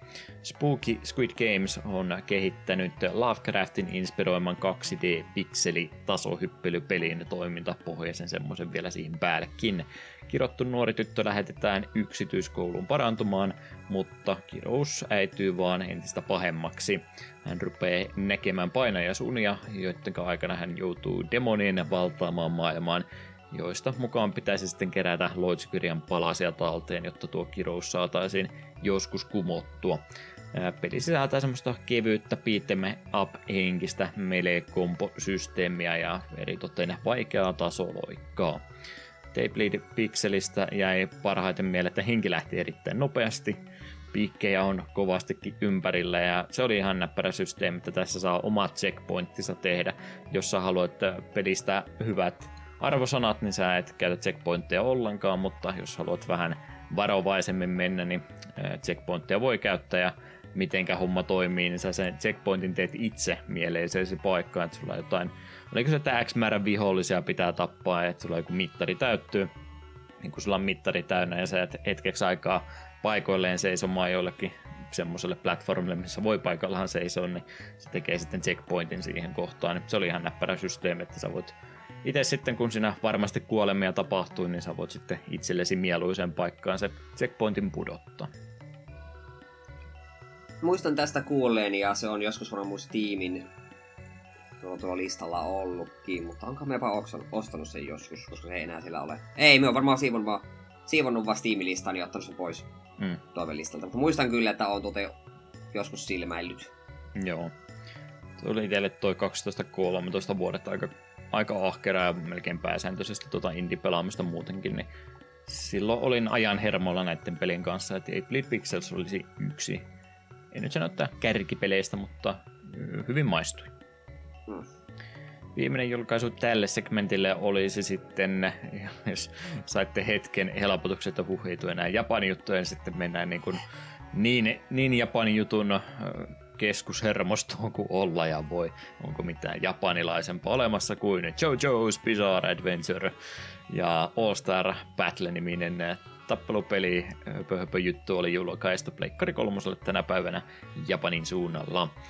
Hirohiki Araki oli tietysti henkilö, joka Jojon maailman on luonut, ja tästä oli sitten ihan 2D-tappelupeli kehittäjänä CyberConnect 2, joka eikös nämä tehnyt ton, ton Silent Bomberinkin justiin CyberConnect ja sitten kaikkia näitä, olla, joo. näitä, näitä Naruto ja muita areenahenkisiä tappelupelejä, mutta tällä kertaa ei tosiaan sitä olla yli taistelusysteemi, mitä jossain Narutoissa ja Dragon Ballin tappelupeleissä, Budokai Tenkaichi tyyppisissä peleissä aikanaan nähtiin, että ei, ei mitään semmoista kevyempää, vaan nyt sitten ihan kunnon rehellinen 2D-taistelupeli oli tästä luotu. Pelin taistele tässä lokeroidaan kuuden eri taistelutyden edustajiksi ja jokaisen partin hahmot siellä hyvin edustettuna on. Ja olin jossain jos ei nyt Evossa sentään ollut, niin jossain sivuturnauksena tai tämmöisenä, niin kyllä sitä niin jotkut ihmiset edelleenkin uusinta, ää, uusinta versiota tästä pelaa, että ei nyt mikään kaikki aikojen tärkein taistelupeli, mutta faninsa tällekin löytyy. En ole jo vieläkään katsonut ykköskautta pidemmälle. Se oli jo ykköskaudella minun mielestä semmoista settiä, että on jotakin haluanko me katsoa lisää. Ja mitä olen nähnyt klippejä tulevista kausista, niin voi luoja sentää. Kyllä on Siinä alkaa mennä minunkin japanilaismittari yli. Joo, part ykkönen on äärimmäisen japanilainen ja se on kaikkein kevyin niistä. Mm. Ka- kakkonen on niin kuin, äh, mm, mm, mm, miten mä sanon, y- ykkönen luo sen pohjan, jota, josta sitten myöhemmin hylätään aika paljon asioita, ja kak- kakkonen on se, mikä silottelee se, että mikä se ykkönen periaatteessa olisi, mutta jos saisi yrittää uudemman kerran sama idean kirjoittaa, niin kakkonen tekee minun mielestä kaiken paremmin, ja sitten kolmosessa se moottoripyörä sanotaanko se ei, se ei keuli enää, vaan se vetää jo volti ympäri, että sitten sit lähtee. Hieno sarja. Tämä ehkä joskus vielä antaa mahdollisuus. Joo, ei, ei ole kaikille. Ei, ei ole pakko tykätä. Mutta, mutta semmoista kaikkea tällä kertaa. Voisi kuvitella, että kun hirmuinen uutisähkö oli meillä kertynyt kesäloman jäljiltä, niin ei olisi mitään kertovaa tällä kertaa, mutta kyllä siellä itse asiassa uutisoitavaa mahtunut viimeiseen pari viikkoonkin. Joo, ihan ensimmäisenä Switch Onlinein N64-pelikauden laajentuu elokuun 30. päivä Leftfieldin kehittämällä Excitebike 64 64 vuodelta 2000. 3D-kilmana, josta löytyy monin peli, kustumatat radat ja monia erikoispelimodeja. Enpä ikinä Excitebike 64 testannut, niin varmasti pitää testailla, mutta vähän kuulin puhua, että ei ihan kauhean hyvin ole aikaa kestänyt tuo peli.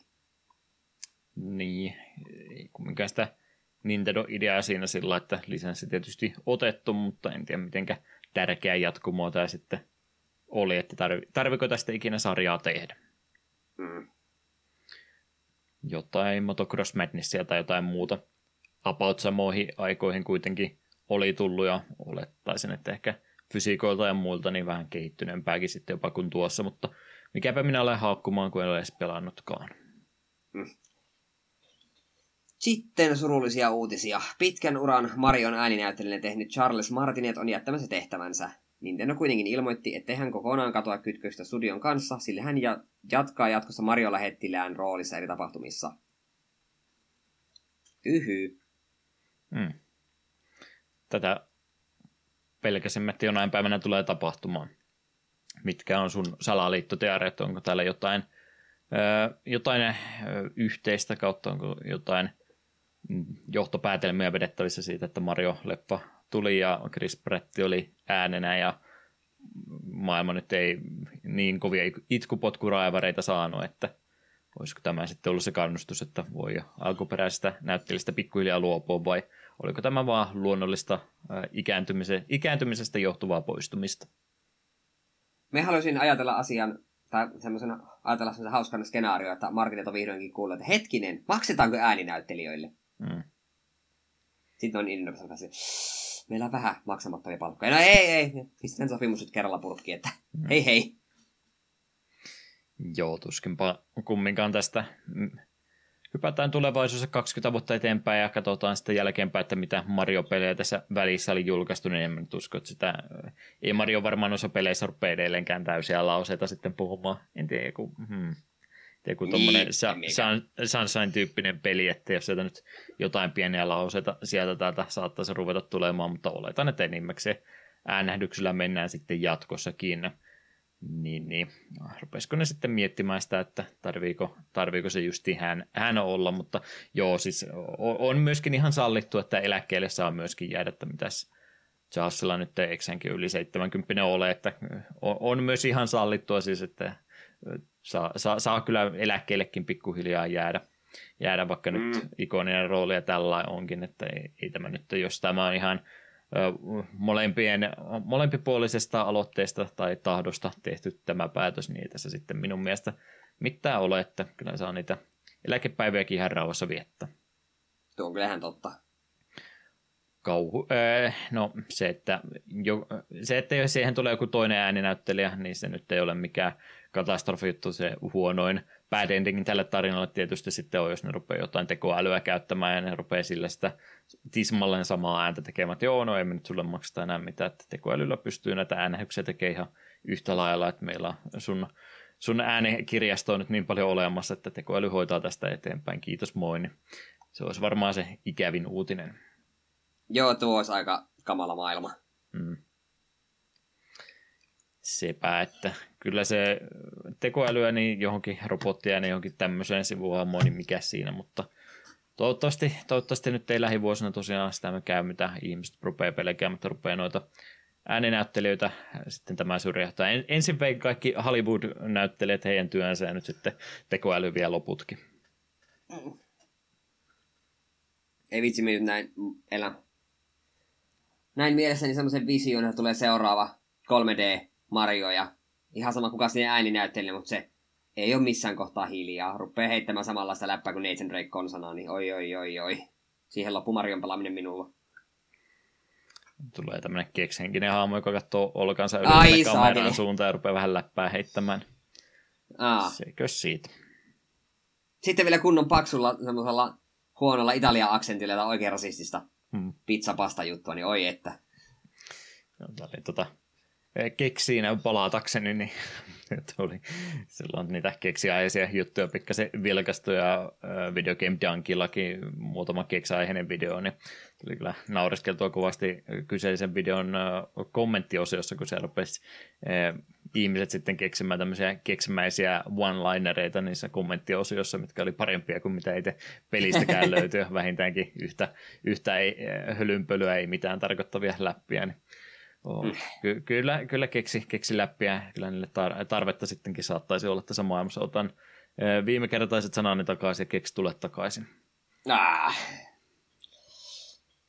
äkkiä eteenpäin, ettei puhuta lisää keksistä. Night Dive Studios jatkaa vanhojen pelien remasterointilinjallaan. Seuraavaksi käsittelyyn tulevat N64-peli Turok 3, Shadow of Oblivion vuodelta 2000 sekä PC-peli Star Wars Dark Forces vuodelta 1995. Molemmat julkaisut olisivat tulossa vielä tämän vuoden puolella. Miten se on Turokkien kanssa meni? Eikö se ollut sitä ykköstä ja kakkosta tykätään ja sitten muut on paskaa? Mm. Tykätäänkö mistään Turokista oli se, mitä mä mennä sen kysyä. Meillä on sellainen mielikuva, että ykköstä ja kakkosella niillä on kai jonkinlaisia faneja. On muistanko me ihan väärin?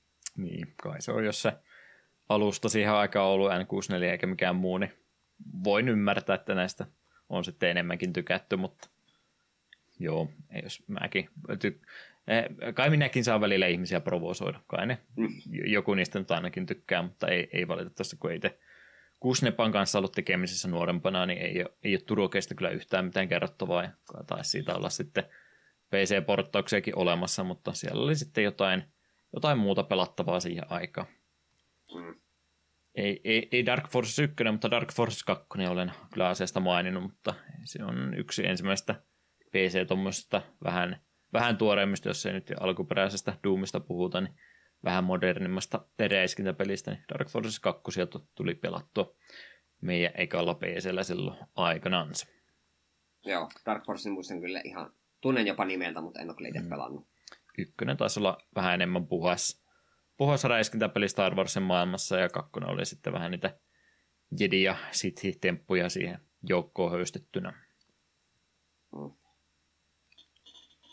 Sitten Gamescom-lähetyksen aikana Revolution Software ilmoitti Broken Sword-pelisarjan ensimmäinen, ensimmäinen osa tulee saamaan uudelleen julkaisun Broken Sword Shadow of the Templars Reforged. Pelisarja tulee myös jatkumaan uuden osan myötä, jonka nimeksi on annettu Broken Sword Parsival Stone. Ykkössä on uusi julkaisu nähdä ensi vuoden alkupuolella, mutta uudelle osalle ei ole vielä kerrottu aikataulua. Hyvä, että silti eka Broken Sword jo aiemmin, niin nyt ei olla hmm. silleen aallonharjalla. Yllättä kyllä, että tykkäsin yllättävän paljon sitä ekasta osasta, että nyt on kauhean kirjavaihe sitten päälle, tehtiin loputkin pelaamaan ennen uutta ne. osaa. Joo, sitten en, vielä... tyyliltään niin en tiedä, onko ne pelit semmoiset, että ne nyt välttämättä sitä tarvi sitten ihan tyylikkään näköinen se alkuperäinenkin siinä muodossa on kuin mitä on, että en ole myöskään katsonut, kyllä ne taitaa olla aika hyvin vanhatkin versiot ostettavissa edelleen, että en tiedä oliko tämä nyt se ihan välttämättömin, mutta mikäpä siinä, jos se vähän sitten lisää kiinnostusta pelisarjan jatkolle aiheuttaa, niin ehkä se on tämmöinen lisuke sitten tämä alkuperäisen päivittäminen ja sitten pääruoka on vasta tuo kokonaan uusi osa. Niin se voi olla, että sillä vähästi herätellään kanssa ihmisiä. Hei hei, tämmöinen pelisarja on olemassa, pelatkaa vaikka tässä nyt uusiksi ja olkaa valmiina seuraavaan. Rohkeita olivat kumminkin, kun tuo Reforged lisänimen tuolla uskallisevat antaa, että Blizzardilla meni niin hyvin tämän kanssa, että Katsotaan, että toivottavasti ei, ei nimi, nimi tuo mukanansa mitään painolastia jostain muualta. Sitten vielä viimeinen isompi uutinen. Microsoft ilmoitti, että Xbox 360 latauspaikka tullaan sulkemaan 29. heinäkuuta 2024, eli ihan kohta, että alkaa varuillanne. Samalla myös elokuva- ja TV-sovellukset lakkaa toimimasta, ja jo ostetut pelit ovat normaalisti edelleen pelattavissa, ja jo ostetut pelit voi ladata uudestaan vielä annetun päivämäärän jälkeenkin. Microsoft jatkaa normaalisti vanhojen pelien tukemista uudemmilla konsoleilla takaa, taaksepäin yhteensoveltuvuus ja ah, taaksepäin yhteensoveltuvuusohjelman kautta. Tiesi kun mä tuon sanaa hirviön kirjoitin yhteen, että se kompastuu siihen. toi, toi on se juttu, minkä takia tota, vähän nyt on mielessä. Täytyy sitten, jos miele, ainakin itsellä mieli tekisi tuota muovikitaria tai muovisoitin instrumentisointia harrastaa vielä lisää, niin tämän takia nyt sitten täytyy viimeistään päivittää, ja no okei, no siellä nyt Rock Bandin nelosen jälkeen tulleet kappaleet muutenkin on vaatinut se, että ne on vaan sillä uudella alustalla, mutta sitten jos olisi muuta vaan niitä vanhempia kappaleita halunnut uusia vielä ostella, niin kohta, sitten, no kohta vuoden päästä, mutta äkkiä kun se on taas vuosi mennyt tuossa noin, niin sitten ei ole enää sitäkään optiota. Ja, ja, ja siellä on varmasti jonkin verran semmoisia pelejäkin ollut vaan 360 kautta ostettavissa, jolla ei ole sitä taaksepäin yhteensopivuutta olemassakaan, että oletan, että sieltä on jo valtaosa sitten näistä peleistä kyllä pelastettu tai noilla muullakin alustalla pelast- äh, pelattavissa, että toivottavasti mm. nyt ei mitään hirveätä tässä menetetä. Tuskin sentään. Eikä voi vaatia, että tuo sitten ikuisesti tuetaankaan, että on tuo jo aika hyvä hyvä putki sillä päällä, että melkein 20 vuotta kumminkin pitivät kauppapaikkaa pystyssä ja useamman vuoden pisempään kuin Sony, niin kyllä sekin. Niin. E, Totta. Ymmärrän kyllä, että parikymmentä vuotta jo aika pitkä aika kumminkin ja kyllä tässä jälleen kerran rupeaa tota, tomuksi itsekin muuttumaan, kun miettii, että 360 on kohta jo parikymmentä vuotta aikaa. Voi voi, voi voi. Mutta pari pikauutistakin vielä näiden juttujen lisäksi olisi minulla tuossa heitettävänä huhupuheita, ehkäpä ennenaikaisia johtopäätelmiä, en tiedä mitä, mutta jonkin verran Sony Studiosit oli jonkinmoista konseptarttia tai muuta jakaneet sen pohjalta, että mikä, mikä IP saattaisi olla saamassa jonkinmoista uutta mediatuotantoa, eli mahdollisesti sarjaa tai elokuvaa, jotain tämmöistä, ja siellä on sitten näiden kuvien pohjalta osa ihmisistä tehnyt johtopäätelmiä, että siellä saattaisi tässä kuvassa Sir Danielin jalat olla nähtävissä, niin tämmöistä teoriaa nyt ollaan heittelemässä ilmoille, että Medievalin pohjalta saattaisi olla tulossa jonkinlaista mediatuotantoa. Mitä ajatuksia herättää? Erikoinen ratkaisu. Toisaalta, no, no on kyllä pari vuotta, kun se sai sen uuden pelin, mutta kuitenkin aika... No joo, voin kuvitella, että sitä voisi saa ihan toimivan jonkun semmoisen toimintakomedia-pläjäyksen, mutta erikoinen ratkaisu silti. Hmm. Mä vaan tiedän, että mikä se kohdeyleisö. Tästä ei nyt kyllä taja lapselle sopivaa versiota millään saada, vaikka ei nyt mikään kauhu, kauhupeli tai muuallekaan. Mutta mut, mä en tiedä, oliko Medievalilla semmoista minkäänmoista vetoa niihin ihan nuorempiin pelaajiin silloin Pleikkari 1 aikanakaan, että olet, että se olisi jotain vähän ees teinimpää, mutta sitten taas tulee mikä se on se teiniraja, että jossain kohtaa 4-15 niin rupeaa jo varmaan enemmän joku räiskyttely ja muukin kiinnostamaan, että mun mielestä se Medieval on aina ollut vähän hankala semmoinen, että kelle sitä markkinoida. Toki nyt aikuisetkin saa platformereita pelata, mutta en tiedä, en tiedä, onko täällä nyt sitten minkämoista vetovoimaa tänä päivänä. Samahan toki olisi Twisted Metallistakin voinut sanoa, ja se sarja tuli, ja sitä nyt ei ole edes pysty haukutukkaan, ja jotkut ehkä jopa kehaissutkin pikkasen sitä, että ymmärrän kyllä, että halutaan vähän muitakin kuin niitä ihan, ihan ykkösnimikkeitä sieltä sitten ruveta pikkuhiljaa harkitsemaan ja hyödyntää, että mitä niistä voisi koittaa. Villiveto olisi tehdä semmoinen Castlevania-tyylinen, äärimmäisen väkivaltainen ja aikuismainen mm. medieval. Sitten Daniel pistää siellä porukkaa halkipoikkia pinoa ihan kunnolla. Niin. En tiedä sitten. Mä en tiedä, miten ne elo- elokuvan tästä saa aikaiseksi, onko tämäkin niin, sitten joku, joku sarja tulossa tästä. No varmaan ykkösen juone saisi puolentoista tunnin animaatiokomediaksi tehtyä. Mm. Siinä mielessä nyt omitusta, ottakaa me hetkeksi askel taaksepäin, mietitään koko, koko landscapea media-alan puolta, kun miettii, kun mekin ollaan aika pitkään pelaamista harrastettu, harrastettu tuota aika monen sukupolven, konsolisukupolven ylitse nimenomaansa, niin ajattelee, että jos 90-luvulla olisi sanonut, että kuinka paljon ne pelien pohjalta ruvetaan, niin kuin just tällä hetkellä, kun mietit, kuinka paljon on oikeasti elokuvaa, sarjaa tulossa koko ajan, niin kuinka, kuinka aneemisia me ollaan ainakin. En mä nyt tiedä, pistäkö mä sanoin sun suuhun, mutta ajattelen, että joku kymmenvuotias minä kun olisi kertonut, että joo, näin paljon tulee peliaiheesta elokuvaa ja muuta, mä sillä, että ei voi olla totta, että on varma, varmaan mukavaa siellä tulevaisuudessa elää ja nyt sitten kun ollaan täällä näin, niin mm, no, kai sieltä jotain sitten tulee. Ehkä, ehkä mä katon sen joskus, en mä tiedä. Harkitaan. Se on, kato, se on kato se vaan surullinen fakta, että koska ylitarjonta. Silloin kun me ollaan oltu lapsia, niin se, että kun meillä rupesi neljäs kanava näkymään, niin se oli ihme. Ja sitä katsottiin sitä, mitä sieltä tuli. Mm. Nyt on suoratoista palveluita ja tämmöisiä. Ja sen takia jää monet asiat katsomatta. No, no on ne varmaan parempaa paikka. No, YouTube on täynnä tavaraa. Niin liikaa vaihtoehtoja. Ja jotkut niin kuin jopa niin kuin oikeasti melko hyviä peliaiheisia sarjoja ja leffoja, niitä alkaa jo olla, niin se ei ole enää sellainen niin kuin ihme ja kumma. Vai mitä veikkaat, voiko olla tota syypää sille, että minkä takia meillä on tämmöinen asenne, niin teki, tekikö Uwe Boll niin paljon vahinkoa meidän uskolla tämmöisiä projekteja kohtaan, että ollaan näin pessimistejä sen takia? No sekin voi tietysti olla. Syypää löytyy. Hyvä, hyvä tietää. Toinen pikauutisen statuksella oleva juttu vielä tuohon päälle heittää, että Half-Life 1 hän sai silloin aikanaan RTX-päivitykseen ja samaa oltaisiin nyt sitten työstämässä Half-Life 2 kanssa, että tämä ei nyt tainnut olla Valve omaa juttua, mä ymmärtääkseni, kun mä tuon trailerin katoin, siinä puhuttiin nimenomaan Community-projektista, että mikä on Valve-osuus tähän, onko se nolla vai yksi prosenttia vai jotain muuta, niin sitä en nyt tarkistanut, mutta RTX-päivitystä kumminkin olisi HL2 tulossa, ja joka kerta kun Half-Life 2 nimi droppaa, niin tulee aina se ajatus, että ai niin perkele voisikin senkin uudestaan sitten pelata. En tiedä, oottelisiko sitten RTX-päivitykseen asti. Half-Life 2 siinä mielessä tota, erikoinen pelitapaus itsellekin, kun se on niin kuin se sen vuoden, sen hetken se kovin juttu ollut, ja se on ollut se, se, se, se tota, piste itsellä, kun mä siirryin konsoli Jonnesta PC Master Racein kuninkaalliseksi edustajaksi, näin ihan niin kuin lopullisesti, niin on siinä mielessä jäänyt kyllä Half-Life 2 tärkeänä virstanpylvällä itsellekin mieleen, mutta ei ole kyllä sen julkaisun jälkeen, julkaisun parin viikon jälkeen, niin ei tullut koskaan sitä Half-Life 2 pelattua uudestaan kuitenkaan. Et, et, olisi ihan hyvä aika varmaan siihenkin jossain kohtaa taas uudestaan tutustua ja katsoa, että oliko se niin tärkeä teos sitten kumminkin. Todennäköisesti oli. Mm. Mutta sitä, hmm, sitä sitten siis ehdotetaan jaksoaiheeksi jossain kohtaa.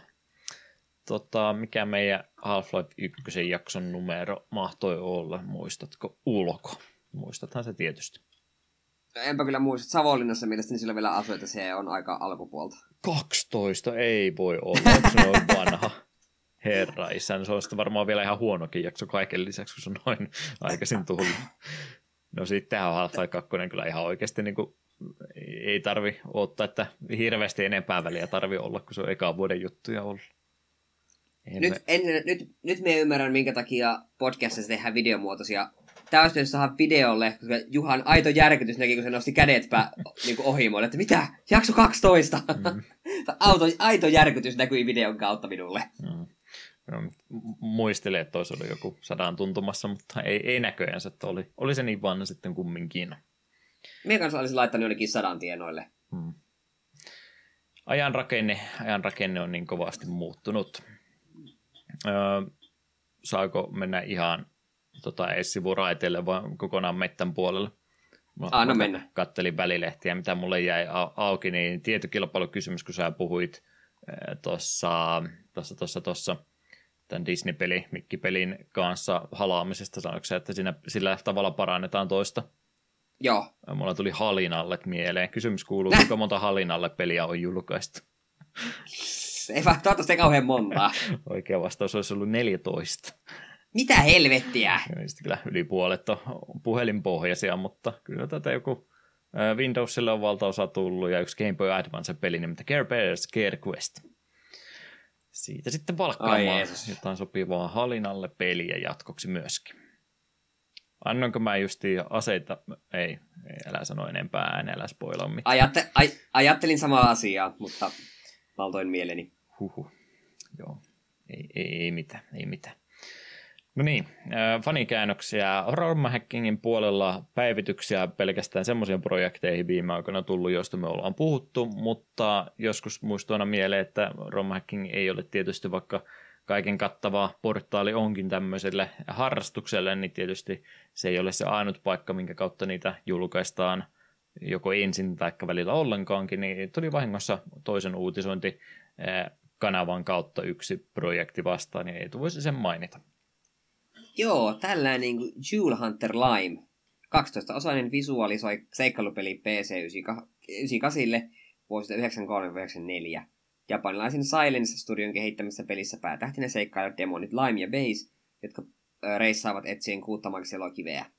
Käännöksestä kiitokset Babajiin Melille, Alpharobolle, Kirin Vlle, Shinto Setralille ja Valley Bellille. Visuaalinovelleja. Mm. Joo, e, e, tuollain puhutaan episodipohjaisuudesta, että onko ollut Telltale ennen Telltalea siis tämä studio. Oho.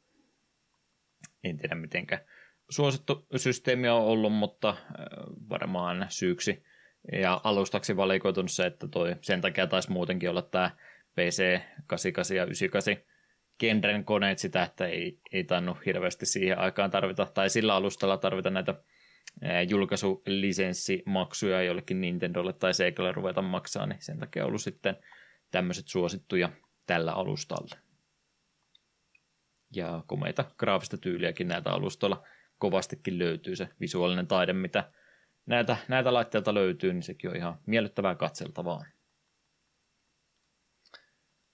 Kyllä vain, kyllä vain. Ei muita käännösprojekteja nyt tähän kertaan kuitenkaan annettavissa meille, niin kerätään näitä uutisia ensi kertaa.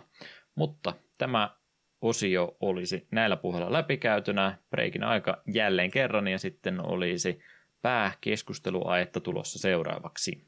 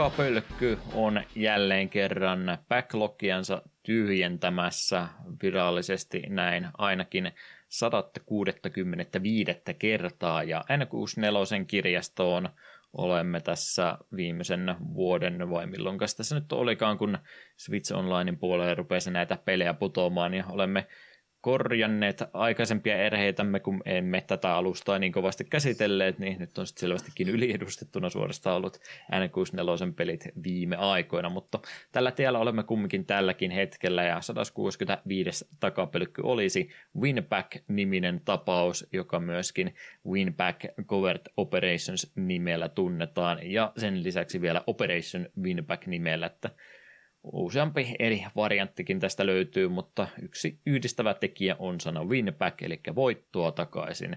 Liittyykö tämä jotenkin pelin tarinaan? Ehkä, ei nyt välttämättä. En tiedä, mistä sana win back tulee, vinnupakku. Mietin, miten japanilainen se lausuisi, niin onko, onko täällä jotain tekemistä sen kanssa? Minä rupesin vähän miettimään, että eikö siinä ihan alkuvideossa tyyli sanotaan, että we need to win back tai jotain vastaavat sinne mm. nimenomaan mennä voittamaan se paikka takaisin, niin sehän ihan operoisi. No kuitenkin. Mm. Minä, ajattelin, että se on suoraan viitannut siihen. Niin, todennäköisesti siitä, että mietin, että onko tässä jotain hauskaa sanaleikkiä tai jotain muuta, mistä no japanilaiset niin kovasti tykkää, mutta ei taida tällä kertaa olla semmoista kyseessä. Eetun mm. pelivalinta, minkä takia tämmöinen merkkiteos tällä kertaa? Se oli ihan yksinkertaisesti kyse siitä, että piti joku peli keksiä ja selailin totta kai Switch Online, kun se on niin helppo. Ja N64 pelissä katsoin, mikä ihme on Winback, mikä tämä peli on. Nopea googletus, hei tämähän voisi olla jopa ihan niin kuin käsittelyn arvoinen peli, niin miksi ei? Ja on välillä kiva ottaa semmoinen peli, mistä ei tavallaan tiedä mitä ennen kuin rupeaa pelaamaan. Mm. Tässä myöskin meidän luonteenpiirteet sellainen vähän eroavaisuutta huomaa, että itsehän kun mä rupean miettimään, niin on järven rannalla hiljaisessa paikassa linnut laulaa ja muuta. Mä meditoin monta tuntia kerrallaan miettiä, että mikä olisi se täydellinen pelivalinta takapelkköä varten, millä me meidän tota, portfoliota laajennettaisiin täydellisellä valinnalla, mikä on semmoinen aihepiiri, minkä meillä on koskettu ollenkaan. Ei ottaa ilmeisesti Switch Online auki viideksi sekuntia ja katsoa, että mikä toi on ja kirjoittaa sen muistiin. Ja se oli siinä, että olet huomattavasti tehokkaampi tässä, tässä osa-alueella, kun pitäisi valkata, mikä peli on seuraavaksi tulossa. Haluan puolustautua, minulla on kyllä ihan täällä tarkalla kirjanpidolla var, varmaan parikymmentä peliä, mitä jossain kohtaa haluan käsitellä, ja myös mm. fanien toiveita ja tämmöisiä, mutta me tosi usein katson tätä listaa ja on silleen, no ei mikään näistä ei nyt tunnu oikealta. Sitten me sulee sen lista ja sitten me rupeaa joko Steamin pelikirjastoa tai Switch Online ja selaamaan. Hmm. Nämäkin ovat sallittuja tekniikoita kyllä. Kyllä vain, kyllä vain. Ää, ei ole itselläkään Winbackista kieltämättä mitään aikaisempia muistikuvia, vaikka tästä myöhempi PS2-porttauskin oli tullut, mutta tosiaan alusta itselle suht vieras on, ne kaikki kyllä yleensä käy, mitä tuo Eetu varsinkin ehdottaa, niin ihan mukava tuota sitten toista alustaa, mikä itsellä tuon Pleikkari 1 varjoon niin pahasti jäi. Että hyvä olla näinkin aina silloin tällä testailulinjalla, että mitä täältä kaikkia kivaa on ohi aikanansa mennyt. Mutta, mutta kehittäjänä kyseisen peliteoksen takana oli siis studio nimeltä Omega Force. He ovat vuonna 1996 perustettu japanilaistudio, joka on Koei Tecmon tai silloin pelkänne Koeen alaisuudessa perustettu studio. Koe haluaisi siljan aikaa laajentaa sitä omaa osaamistansa strategia- sekä simulaatiopelien ulkopuolelle, joiden pohjalta he olivat tulleet tutuksi. Peliä esimerkkeinä olivat kuten Romance of the Three Kingdoms sekä Nobunaga's Ambition. Uusien pelikenreen julkaisujen myötä studio löi sitten itsensä läpi Dynasty Warriors-pelisarjalla.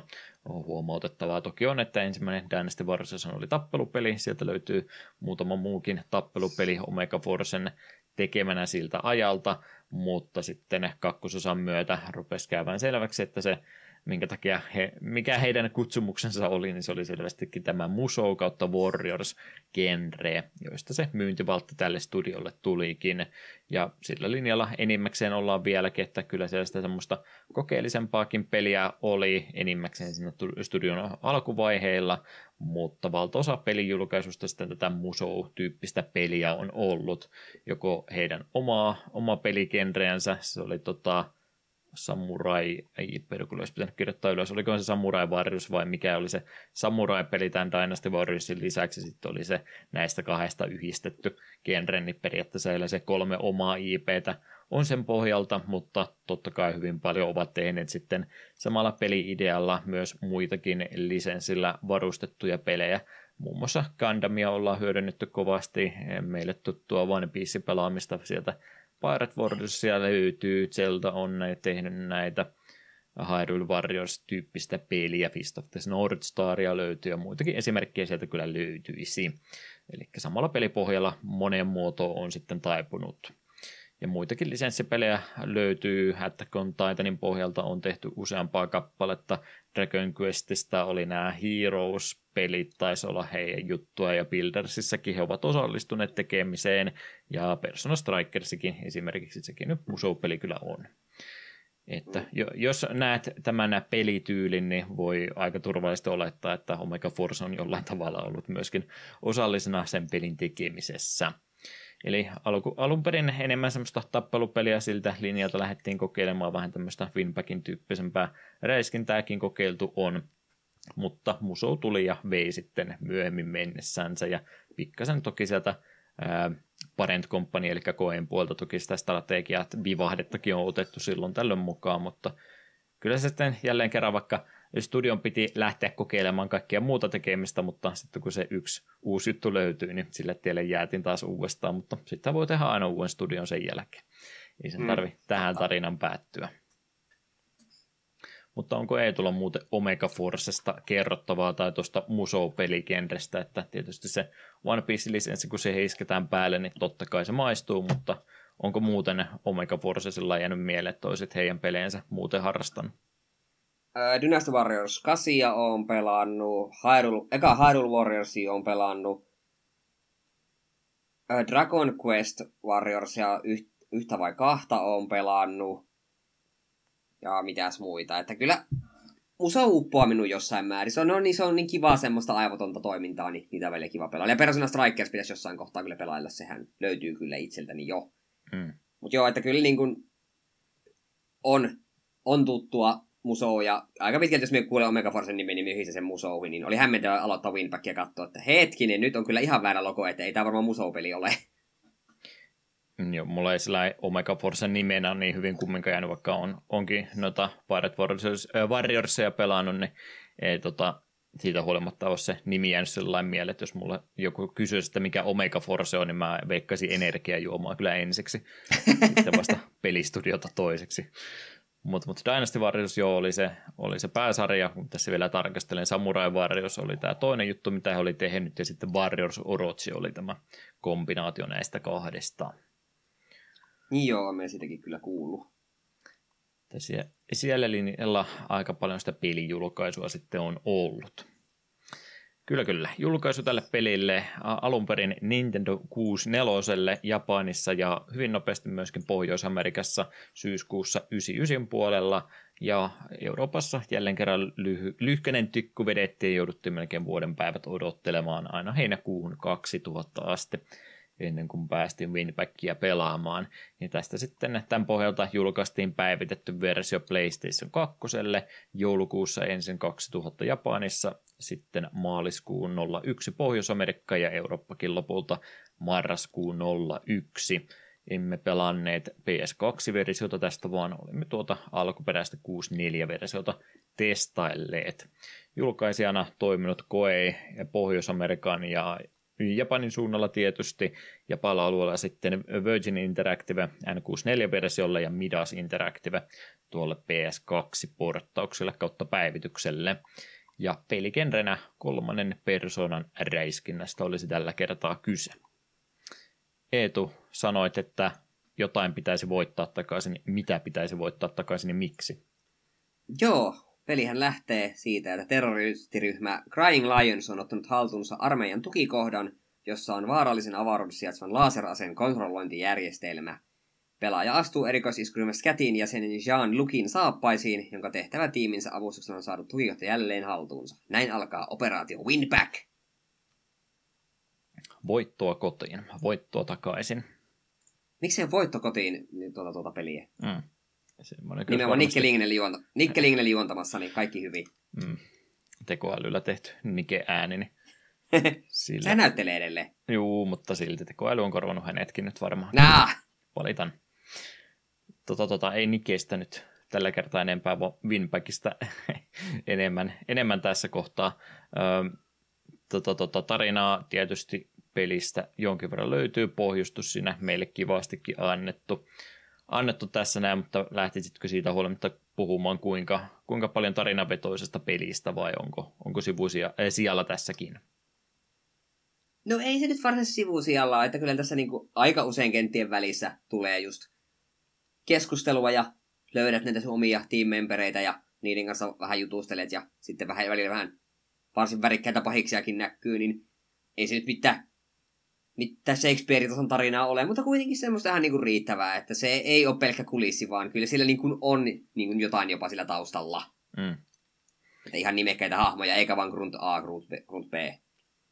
Joo, alkuasetelmahan tuolle, tuolle tosiaan on, että tämä operaatio tietysti lähtee erittäin huonolla startilla liikenteeseen, että kaikki, kaikki eräkanavat saman tien kuin paikalle, paikalle päästään ja joudutaan siinä sitten – itsekseen ensin aloittelemaan ja pikkuhiljaa sitten matkan varrella noita muita jäseniä löytämään, että niillä hetkellä niissä pientä dialogin pätkää tulee ja ehkä jonkinmoista mm, briefingiä siinä samalla, samalla sitten, kun ei ole mitään keskusta, joka sulle soittelisi tota, minkä radiosysteemin kanssa, että lähinnä siinä sitten sanallista vaihtoa on, on hahmojen kanssa silloin tällöin vähän sitten tämä häräiskintä puoltakin rauhoittamassa ja tasapainottamassa, mutta kumminkin ne enimmäkseen toimintavetoinen peli kuitenkin on, että ei, ei ainakaan, no en ainakaan itse voi väittää, että olisi koskaan tullut sellainen tilanne, että olisin lähtenyt pelisessioiden välillä lisää lukemaan Winbackin maailmasta ja hahmoista enempää, että se mitä peli kertoo ja tarjosi, niin se, se oli ihan tarpeeksi minulle. No okei, okay, pointti. En, en halunnut ruveta se enempää jonkun pomo, pomon tota, historiaan ja muuhun pureutumaan tämän kautta. Ja kun ei ole mistään pelisarjasta kyse, niin itse nyt toki niin, niin pitkää lorea ehditä Winbackin pohjasta tekemään. On yksi jatko-osa tullut, mutta sillä ei tarvitse tämän kanssa olla mitään tekemistä. Mm, niin, ei, ei tämä siis ole mikään Metal Gear Solid, vai hmm. onko? Asiasta puheen ollen, äh, kun kerran tuo nyt tuossa kohtaa heitit, ja mäkin nyt valitettavasti tämmöistä Reddit-tyylistä meemipohjaa jo äh, lisänimeni kanssa käytin, mutta käytettäkö nyt vielä toisen kerran, jos, jos siedätte tästäkin. Äh, viha, vihaajat ovat käyttäneet lausahdusta, että äiti, vois, voitaisiko saada Metal Gear Solid, äiti sanoo, meillä on jo Metal Gear Solid kotona, ja Metal Gear Solid kotona on Winback niin onko tämä, onko tämä kuinka ikävästi sanottu tästä pelistä, että onko tämä nyt ihan niin kuin vaan semmoinen yritetty MGS vaan apinoida siinä välttämättä kovinkaan hyvin onnistumatta vai onko tämä, onko tämä ihan oma tapauksensa? No vaikea on olla vertaamatta suoraan sanoen, mutta on tässä musta riittävästi omaa. Mm. Mutta joo, kyllä tässä hiippailan siellä ja viho, vihollisia, bossit on aina elämää suurempia, vaikka ehkä halpa, halpa, halpakauppaversioita ovatkin, mutta kuitenkin kyllä tässä sellaista tiettyä MGS-tyyliä on. Mutta mun mielestä se ei ole kyllä oikeastaan edes paha asia. Että mm. ehkä jos nykyään tehtäisiin MGS-kopio, niin sitten sekä vähän, mutta nyt oli sille ihan kiva.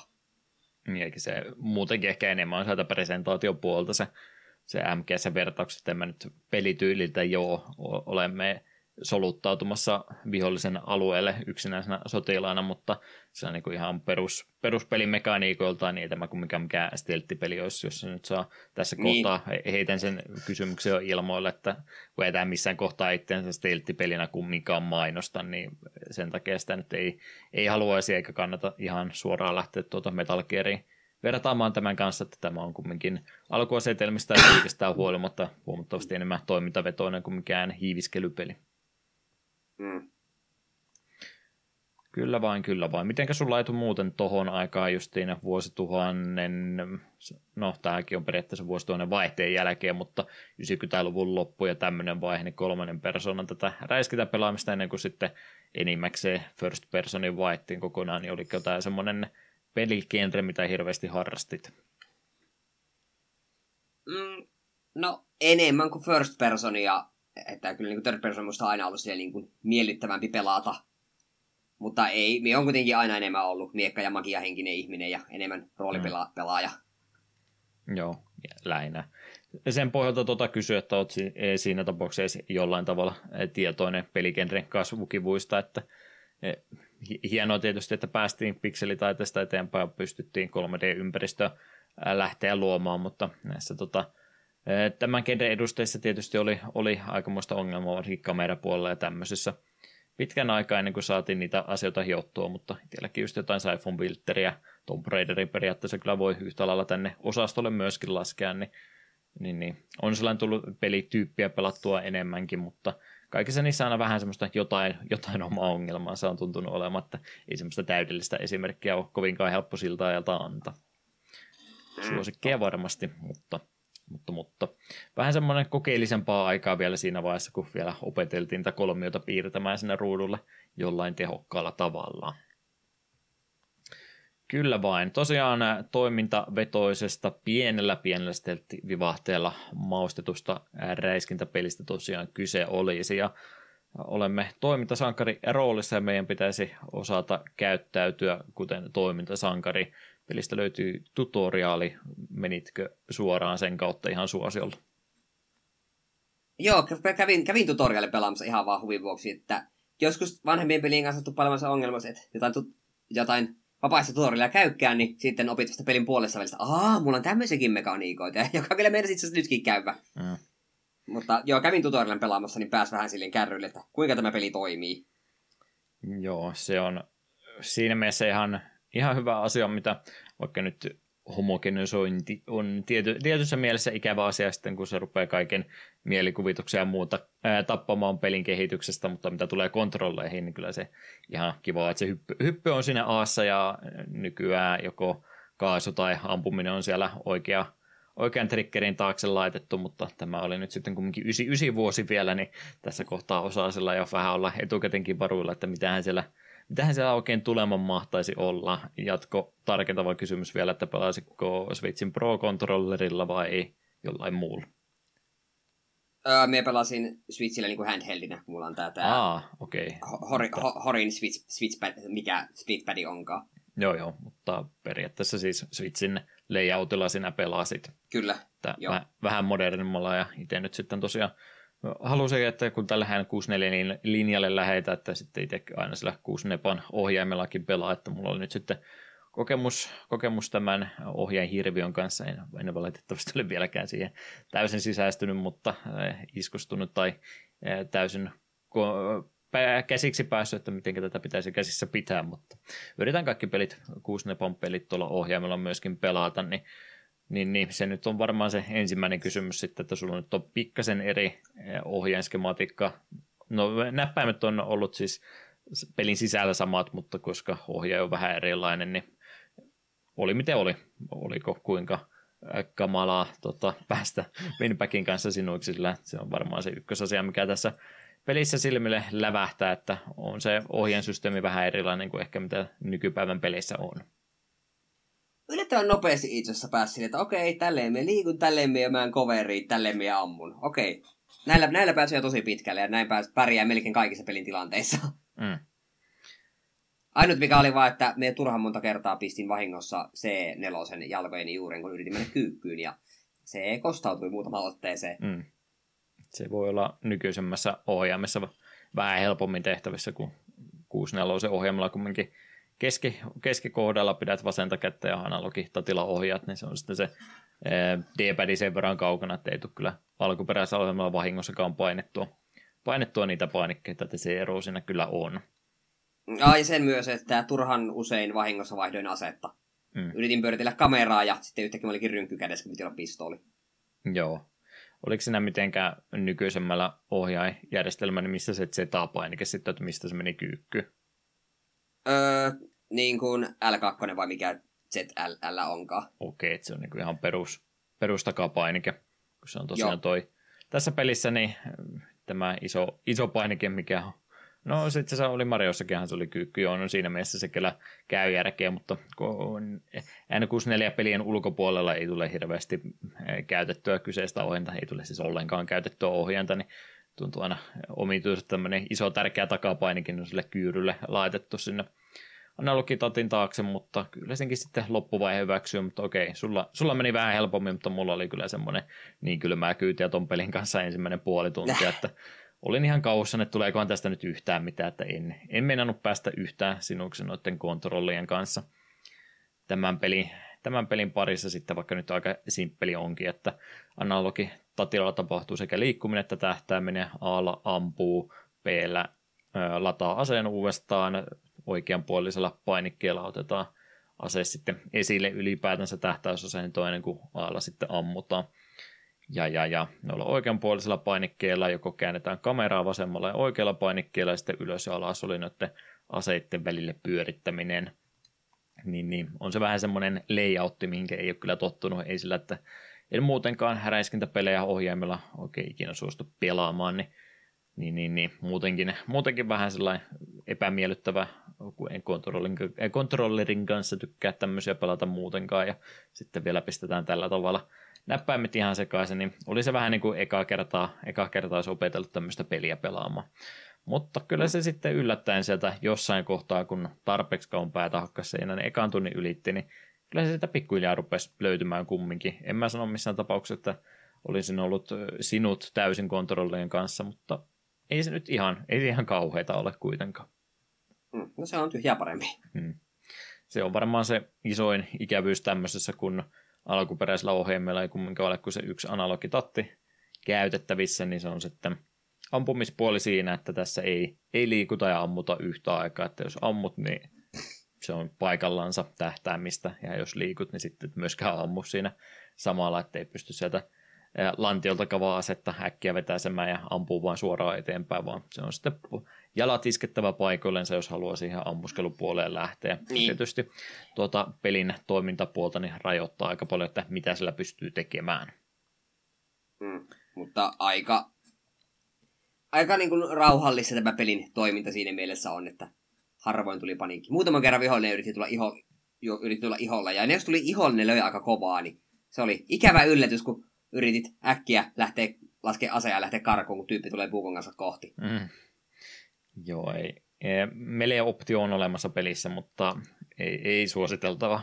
Ainoastaan jos yllätät vihollisen selästä, mikä on muutenkin yleensä jo semmoinen, että se vihollinen on jo selkä sinuun päin valmiiksikin, niin silloin ehkä, mutta meleitä ei kyllä hirveästi kannata harrastaa tässä. Joo, se, että jos vihollinen on selkänsä sulle kääntynyt, niin se on yksi pistoolin laukaus takaraivoon, mm. niin se tippuu kuitenkin yhdestä. Niin, että ei edes tarvi mennä iholle. Ja pistoilla tässä pelissä, tuolla aloituspistoilla on loppumattomat panokset muutenkin, saa kyllä räiskiä. En tiedä sitten, olisiko ollut kuinka brutaali ratkaisu, jos toi perus starteriase, jos siinä olisi ollut myöskin raalliset patruunat, että oliko pelintekijät jo sitä mieltä, että joo, tämä voi olla vähän hankalaa, hankalaa monille, voi olla ensimmäinen räiskintäpeli useammalle, niin annetaan nyt sen verran tasoitusta, että perusase ei kuluta panoksia ollenkaan. Mm, totta. Mutta joo, tuossa tota, sitten varmaan se tärkein asia, minkä takia se peli, tämä peli on jäänyt mieleen, just rupesin tätä N64-ohjaustapaa ja muuta miettimään, niin peli on kumminkin, ainakin tälle annetaan titteli, että tämä olisi niin kuin no, synnyttänyt tämän koko cover-based shooter-genre, eli oikeastaan se, se mikä, millä tämä on erottunut joukostansa on se, että peli sillä ihan kunnolla kunnolla asettaa sut semmoisiin asemiin, että sä pystyt kulman takaa nopeasti ampumaan. Sitten, ei, ei vaan sillä, että sä ohjat se hahmo jonkun esineen taakse, vaan sitten A-painalluksen kautta menet selkä jotain seinämää vasten ja pystyt kurkkaamaan nurkan taakse tai laatikon yltä ampumaan, jos kyyryssä olet vaikkapa sen takana, niin tämä oikeastaan sen, sen genren sitten synnyttänyt, niin se, että onko, onko lähetty edes yrittämäänkään kehittää tämmöistä, vai onko se sittenkin just näin päin, kun rupesin miettimään sitä ohjenta, että okei, he ovat todenneet, että analogilla ohjataan, ja nyt ei pystytä tekemään mitään muuta kuin se, että joko liikut tai ammut. Niin onko ne sitten ajatellutko se just näin päin, että okei, no jos me ei pystytä liikkumaan ampuessa, niin sitten meidän täytyy antaa joku tämmöinen suojasysteemi pelaajalle. Että olisiko, olisiko ohjain sittenkin pakottanut innovaation tämän kautta, että se on se koko genre syntynyt sen takia, että se on N64-peli on vaatinut tämmöisen systeemin. Se voi hyvinkin jopa olla, koska se voi oikeasti olla, että on miettinyt, että miten ihmeessä me ratkaistaan tämä ongelma, että kun tässä jos sä oot ammuskellut, jos otat itsekin väkisin damakeen, niin sitten on kehitellyt, että no, tällä systeemillä tämä toimii, mennään suojaan, ja se, se, se, se, se pelimekaniikka tuli jäädäkseen. Et siinä mielessä on hyvinkin merkittävä teos. Mm. Kyllä vaan, joo, kyllähän siis ö, MGS 1 pystyy, pystyy sellainen seinään vasta, että se laittaa, että näkee ympärille paremmin, mutta että siitä niin suoraan ampumiseen ei pääse, vaan täytyy irrottautua siitä tilanteesta, mutta tässä tosiaan pystyy itsensä laittamaan ihan saman tien semmoiseen, semmoiseen asemaan, että olet jossain kulman takana, painat itse sieltä esille, pystyt pari laukaisua ampumaan ja sitten päästät kontrollit neutraaliksi, niin se palaa takaisin sinne kulman taakse suojaa. Niin tämmöistä ei, ei MGS1 pystynyt luontevasti tekemään. Kontrollisysteemi kun on mikä on, niin kuvittelisit, että miten sä pelaat tämmöistä systeemiä ilman tämmöistä elementtiä, että sä sinne kulman taakse enää oikein millään pääse, mietit, mietit että miten sä otat, jos olisit ottanut tämän elementin tästä näin pois, niin mitä sä teet, sä yrität mennä siihen esille ja tähätä paniikissa, että osuisit siihen viholliseen ja äkkiä pitäisi jotenkin päästä sen kulman taakse, niin eihän, eihän tästä tulisi yhtään mitään ilman tätä systeemiä. Ei, taas ihan toivoton pelattava. Olisi mennyt hermot ihan välittömästi. Että ihan elintärkeä elementti tässä näin ollut, ja siitä sitten ihan ainakin näin väittämän mukaan oikeasti tästä se inspiraatio muutkin ottaneet sitten myöhemmissä vaiheissa ainakin jos on vuodia asti, että Winbackista oikeasti löytyy jotain innovaatiotakin, ajattelee Omega Force Studiona, jota haukutaan sitä, että kun ne tekee vaan se saman peli uudestaan ja uudestaan, mutta on heillekin tämmöisiä peli, pelikehityksen voittoja olemassa mm. sitten, että vaikka Winback ei välttämättä niin hyvällä monessa paikkaa muistellakaan, niin kuin tärkeä elementti, elementin pelimaailmaa sitten tuon. Jep. No, jos kerran kulman takaa tällainen pääsee räiskimään turvan takaa, niin se antaa meille pikkasen peliaikaa siihen tähtäämisen kanssa, mikä voi tietysti vähän haastavaa olla, vai oliko, mitenkä Eetulla tuo tähtäämispuoli onnistui, vai oliko siinä mahdollisesti jotain apukeinojakin olemassa? Joo, kyllähän tässä löytyy tämmöinen avustus, että siinä kohtaa kun rupeat, tar- rupeat tähtäämään, niin sehän automaattisesti tarketoi tarpeeksi lähellä olevaa olevaa vihollista ja mielellään edes vielä naamaan kohti. Ja sitten jostain napista pystyy myös vaihtamaan nopeasti kahden targetin välillä. Toki sitten jos vihollinen on kauempaa tai sitten jos se juoksee, niin sitten piti vähän sitten itse tähtäillä. Ja se oli vähän kömpelöä, mutta oli ihan riittävän tarkkaa. Ja pääsääntöisesti tämä peli on ehkä suunniteltukin sen ympärille sille, että okei, sinun tähtääminen ei ole parasta mahdollista, niin ja viholliset on kauhean fiksuja. Muutamia tilanteita tuli, että pitkä käytävä, kolme ukkoa juoksee sitä käytävän päästä minun kohti. Me kerkäsin tähtäiltä nakuttaa niitä kaikkia kerran ohimoon niin, että ne kaatuu, ennen kuin ne oli edes itse sillä etäisyydellä, että ne olisi mennyt suojaan tai ruvennut itse ampumaan. Mm. Et ne on tekoälynsä orjia, ne tekee just niin kuin niiden tekoäly sanoo, ihan sama mikä tilanne. Tämäkin myös, että varmasti todenneet, kun peliä lähteneet kehittämään ja testailleet, että voisin kuvitella tästäkin pelistä olemassa versio, jossa ei tätä automaattista tähtäystä ole ollenkaan, ja ei ole varmaan pelin kehittäjiltäkään ikinä onnistunut pelaaminen ilman näitä avusteita, niin sen takia sitten laitettu ihan suosiolla, että joka kerta kun vihollinen on sellainen jotenkuten edes lähi, lähiasemissa, että siihen pystyy aseella tehokkaasti ampumaan, niin tuo kursori sitten lukittautuu siinä kohtaa, kun aseen vedät esille tuohon vartalon, vartalon tienoilla, että ei, ei tule automaattista headshottia tämän kautta sentään, mutta huomasin kyllä, että se joka kerta tuohon johonkin sydämen keuhkojen korkeudelle menee, niin pienellä näpäytyksellä saa kyllä sitten äkkiä päähänkin vielä tähdättyä tämän automaattisen tähtäimen avustamana, mutta ihan elintärkeä on tämä automaattinen systeemi tässä, että jos pitäisi pelkästään vapaasti vaan tähdätä, mitä saa tehdä kyllä, ei, ei ole pakko käyttää tätä tätä elementtiä, että se automaattisesti lukittuu, mutta että hyvin, hyvin vaikea ilman sitä olisi pärjätä. Mm.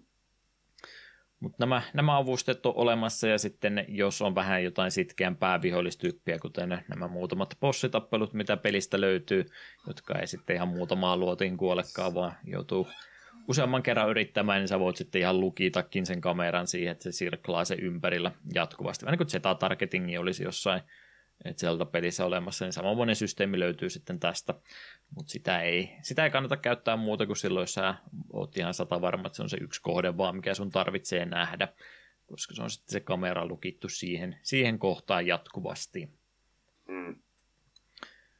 Kyllä vain, kyllä vain. Miten tota, tulee näitä tulitaisteluita vihollisten kanssa, niin sanoisitko, että – vastustajat olisivat huippukoulutettuja supersotilaita, joiden reaktioajat on niin hurjaa, että tulitaistelut on äärimmäisen intensiivisiä ja vaarallisia, vai me, m, oliko noin tekoälyltänsä niin meidän vastus kuinka kova?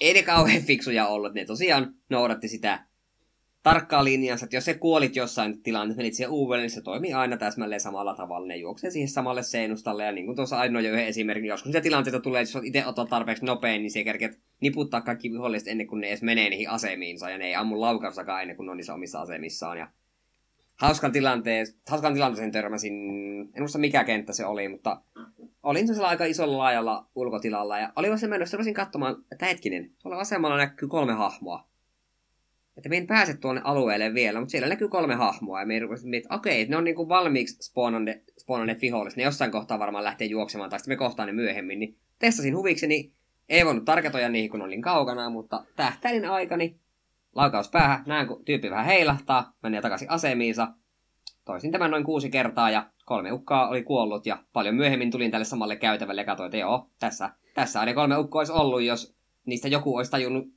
niin kuin mennä kyykkyyn siinä vaiheessa ruvettiin tulittamaan. Hmm. Joo, on, on kyllä äärimmäisen skriptattu peli, että ne menee just, just sillä tavalla, kun ne on ohjelmoitu tekemäänkin, että ei, no muutama vihollinen saattaa pikkasen patrollaa, mutta edelleenkin sama juttu, että erittäin, erittäin tyhmiä olentoja on, että jos ei ne suoraan linjaa sinun näe, niin ei, ei ne kyllä rupea yhtään mitään tekemään. Ja tosi monesti sitten, jos peli ei ole mitenkään niitä kunnolla linkannutkaan toisinsa, niin oli tilanteita, missä niin kun tapaan jonkun kaverin, on kaksi vihollista, tapaan sen kaverin ne kahden metrin päässä aseella, jossa ei missään tapauksessa mitään ö, tota, tota vaimennintakaan ole, se vaan lyhistyy siihen viereen ja ei mitään reaktiota. Joo, joo. Tässä me ollaan molemmat, molemmat patrollaamassa tai paikallaan vartioimassa edelleenkin. Ei mitään reaktiota, ellei peli ole erikseen määrännyt, että ne kaikki aktivoituu jotenkin yhtä aikaa. Mm. Että, että Huomaa, huomaa tosi nopeasti, että kävelet oven karmista sisään, menet jonkun laatikon läheisyyteen jotain muuta, niin siellä on selvästikin niitä piilotettuja tota, tota, tota, ansalankoja näin peli. Ei, ei, ei semmoiset sen pelissä näkyisi, mutta miten ne nyt ohjelmoitu onkin, että kävelet tämän kohdan ohitse, niin asia X tapahtuu aina joka kerta samalla tavalla, niin on, on siinä mielessä hyvin vahvaa skriptattua pelisuunnittelua tuossa olemassa, että ei mitään yllätyksellisyyttä enää tarjolle sitten toisella pelikerralla, että aina, Joo, aina menee juuri, samalla tavalla. Joo, ja juurikin näin, että jos sä satut kuolemaan jossain tilanteessa, niin sinulla on jo tarkalleen tieto, miten tämä kohtaus kannattaa seuraavalla kerralla hoitaa. Se mm. tiedät, mistä monta vihollista spoonaa, millä tavalla ne käyttäytyy. Ja tosi usein oli myös kenttäsuunnassa helppo niin nähdä, että kävelet silleen sä käytävää pitkin ja näet, okei, okay, tuossa nurkka. Menet seinää vasta ja kurkkaat. Siellä on kaksi tyyppiä. Pam pam, ne on alhaalla tai vähintään haavoittuneet ennen kuin tilanne olisi alkanut. Että aika harvoin tässä tuli juostua vihollisen syliin. Muutama tilanne oli semmoinen, jos piti backtrackata, että piti käydä jossain joku ansa jos ottamassa pois päätä tai vasta. Se backtrackaa, niin sitten yhtäkkiä juoksee kolme tyyppiä iholle, niin sitten siinä on vähän säikä, että ei hemmetti, että meillä oli tappanut ne kaikki, mutta ne onkin spawnanneet uudet, koska nyt olemme menossa takaisin. Hmm kerran pari taisi olla jo itselläkin tosiaan sellaista tilannetta, että oho, tuli tämmöinen tilanne, että yllätettiin, mutta kun ne oli asetettu, että ne juoksee tähän pisteeseen asti, niin mä vaan juoksin niiden ohi ja high fivea siitä vierestä ja jatkoin seuraavaan huoneeseen vaan suoraan, ennen kuin ne oli päässyt asemiinsakaan ollenkaan. Tai tommosta. Joo, kun ne ei, mm. ei, ne ei seuraa tuon huoneesta toiset, se kun niin. ovesta läpi, niin mm. ne on siellä. Joo, pari kohtaa oli jotain väijytystä, väijytystä tuommoista olemassa, niin sitten huoneen vaihto kautta tilanteen vaihto sillä, että pieni fade to black siihen väliin, niin se vaan, ne vaan katosi, että ei ole, ei ole semmoista permanenssia oikein olemassa sitten huoneiden välillä ollenkaan, niin ei hälytystasot ei nouse, ei mitään tämmöistä tapahdu, että jokainen huone on käytännössä oma tulitaistelunsa ja ei siellä tai sitten mitään radiota olla hahmojen, tota, vihollisten joukkojen puolellakaan, koska ei sitten ole mitään, mitään tietoa, vaikka sä kuinka monta kertaa paljastuisitkin, niin ei, ei vaikuta yhtään mihinkään. Sen takia Jep. sanoisin, että toimintapeli enimmäkseen, että muutaman kerran pääsee flänkkäämään vihollisen taakse sillä, että pääsee se hiljaisen takedowni ottamaan vihollisesta, että siitä se pieni stelttimauste tulee peliin, mutta hyvin pieni osa enimmäkseen ihan suoraa toimintaa vain. Jep.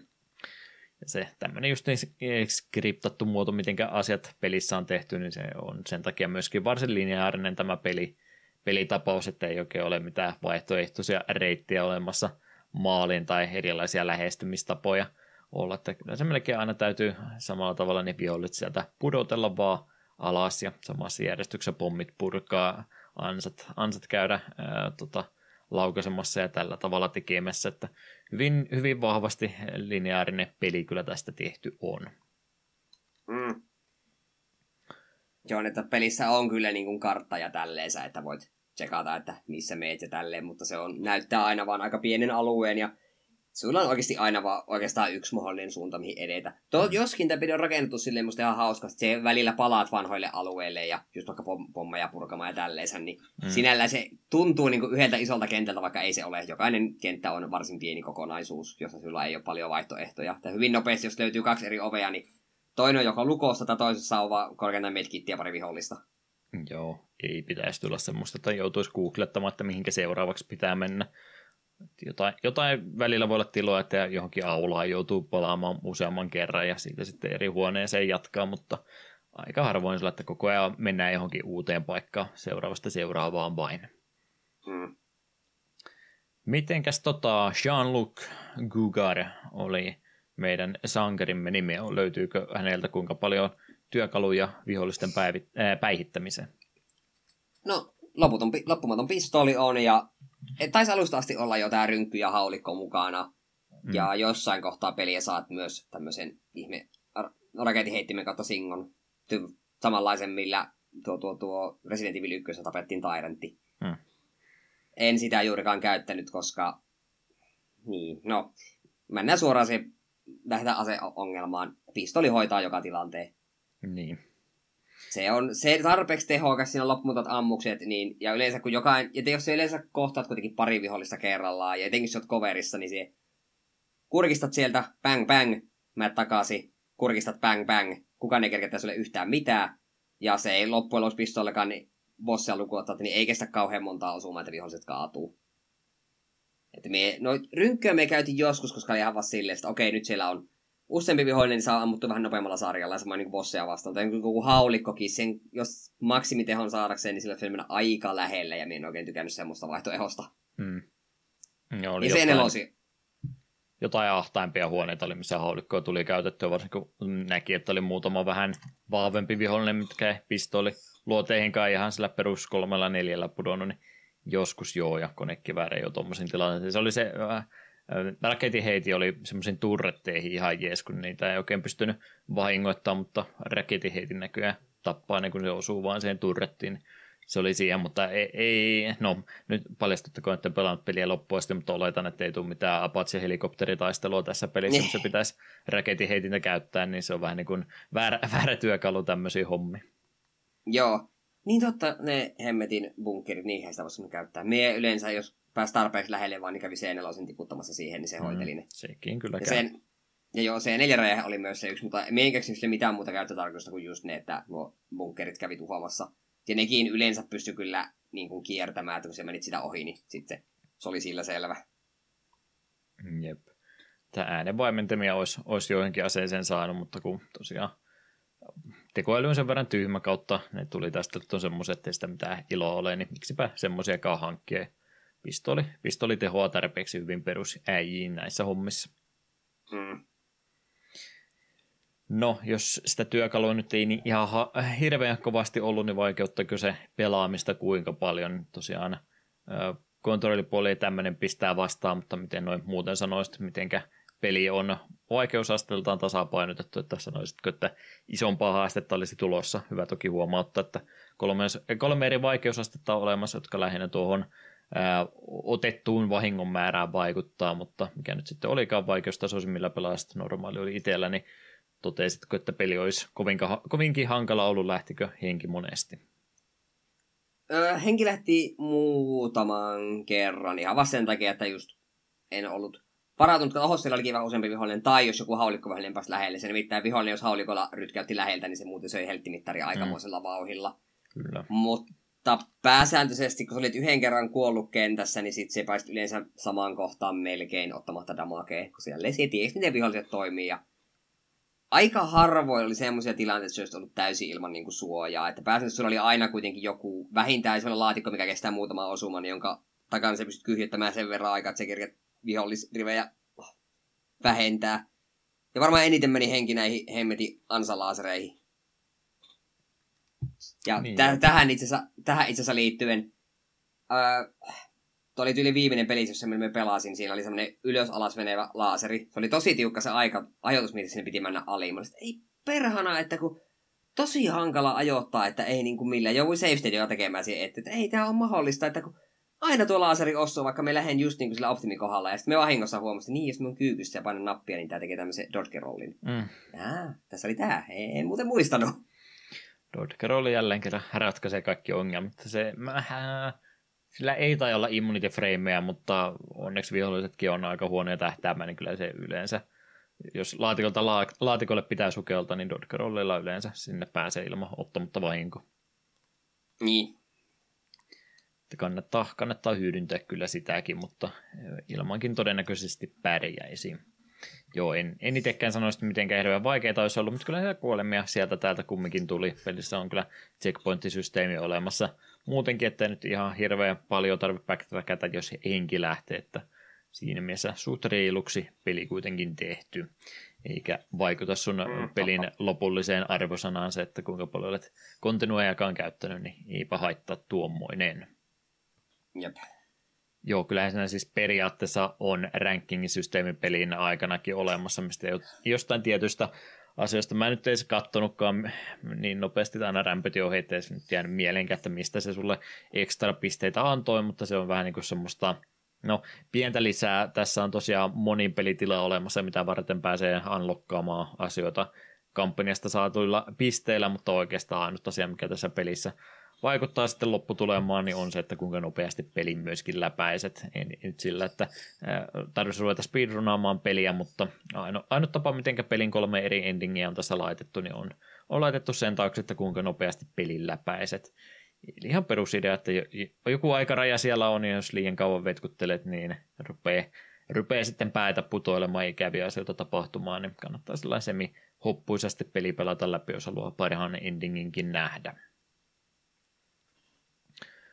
Mut, mut, monin peliin me nyt ei tällä kertaa koskettu ollenkaan, kun tuohon kampanjapuoleen perehdyttiin, niin neljän pelaajan kanssa pääsisi peliä sitten N64 pelaamaan joko yksi vasta yksi hengessä tai pareittain, ja sitten oli jotain piste, pistepohjaista versiotakin, mutta perus henkiset muodothan siellä olemassa oli.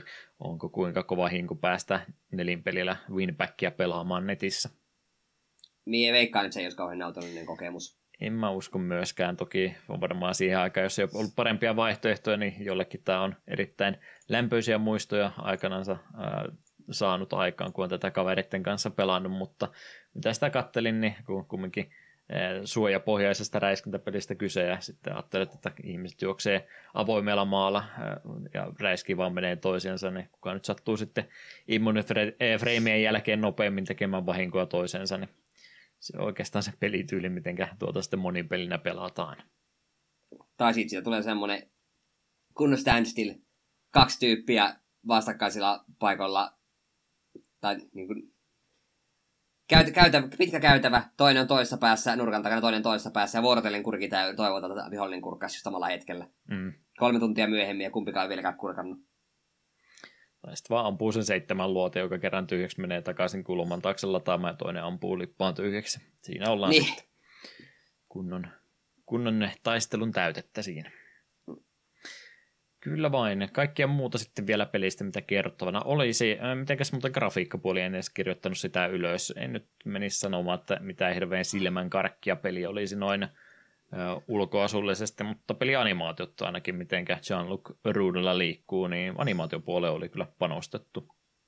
Joo, oli ihan, ihan kivan näköistä ja hahmotkin oli silleen, että kaikilla vähän erilais kasvonpiirteitä tälleen, niin ihan kivan näköistä. Ihan, niin kuin maisemat on kyllä aika tyylisiä, tyylisiä samanlaista, mm. samanlaista rakennusta ja samanlaisia seiniä. Asfalttihelvettiä ja puulaatikoita täynnä. Mm, ihan koska Ouvolassa käymässä. Kyllä, kyllä, kyllä, kyllä. Musiikkipuoli, mitä pelistä löytyy. Kolme henkilöä, krediitit annettu. Kaori Nagabai, Keiji Yamakissi sekä Tsutomu Hirasawa.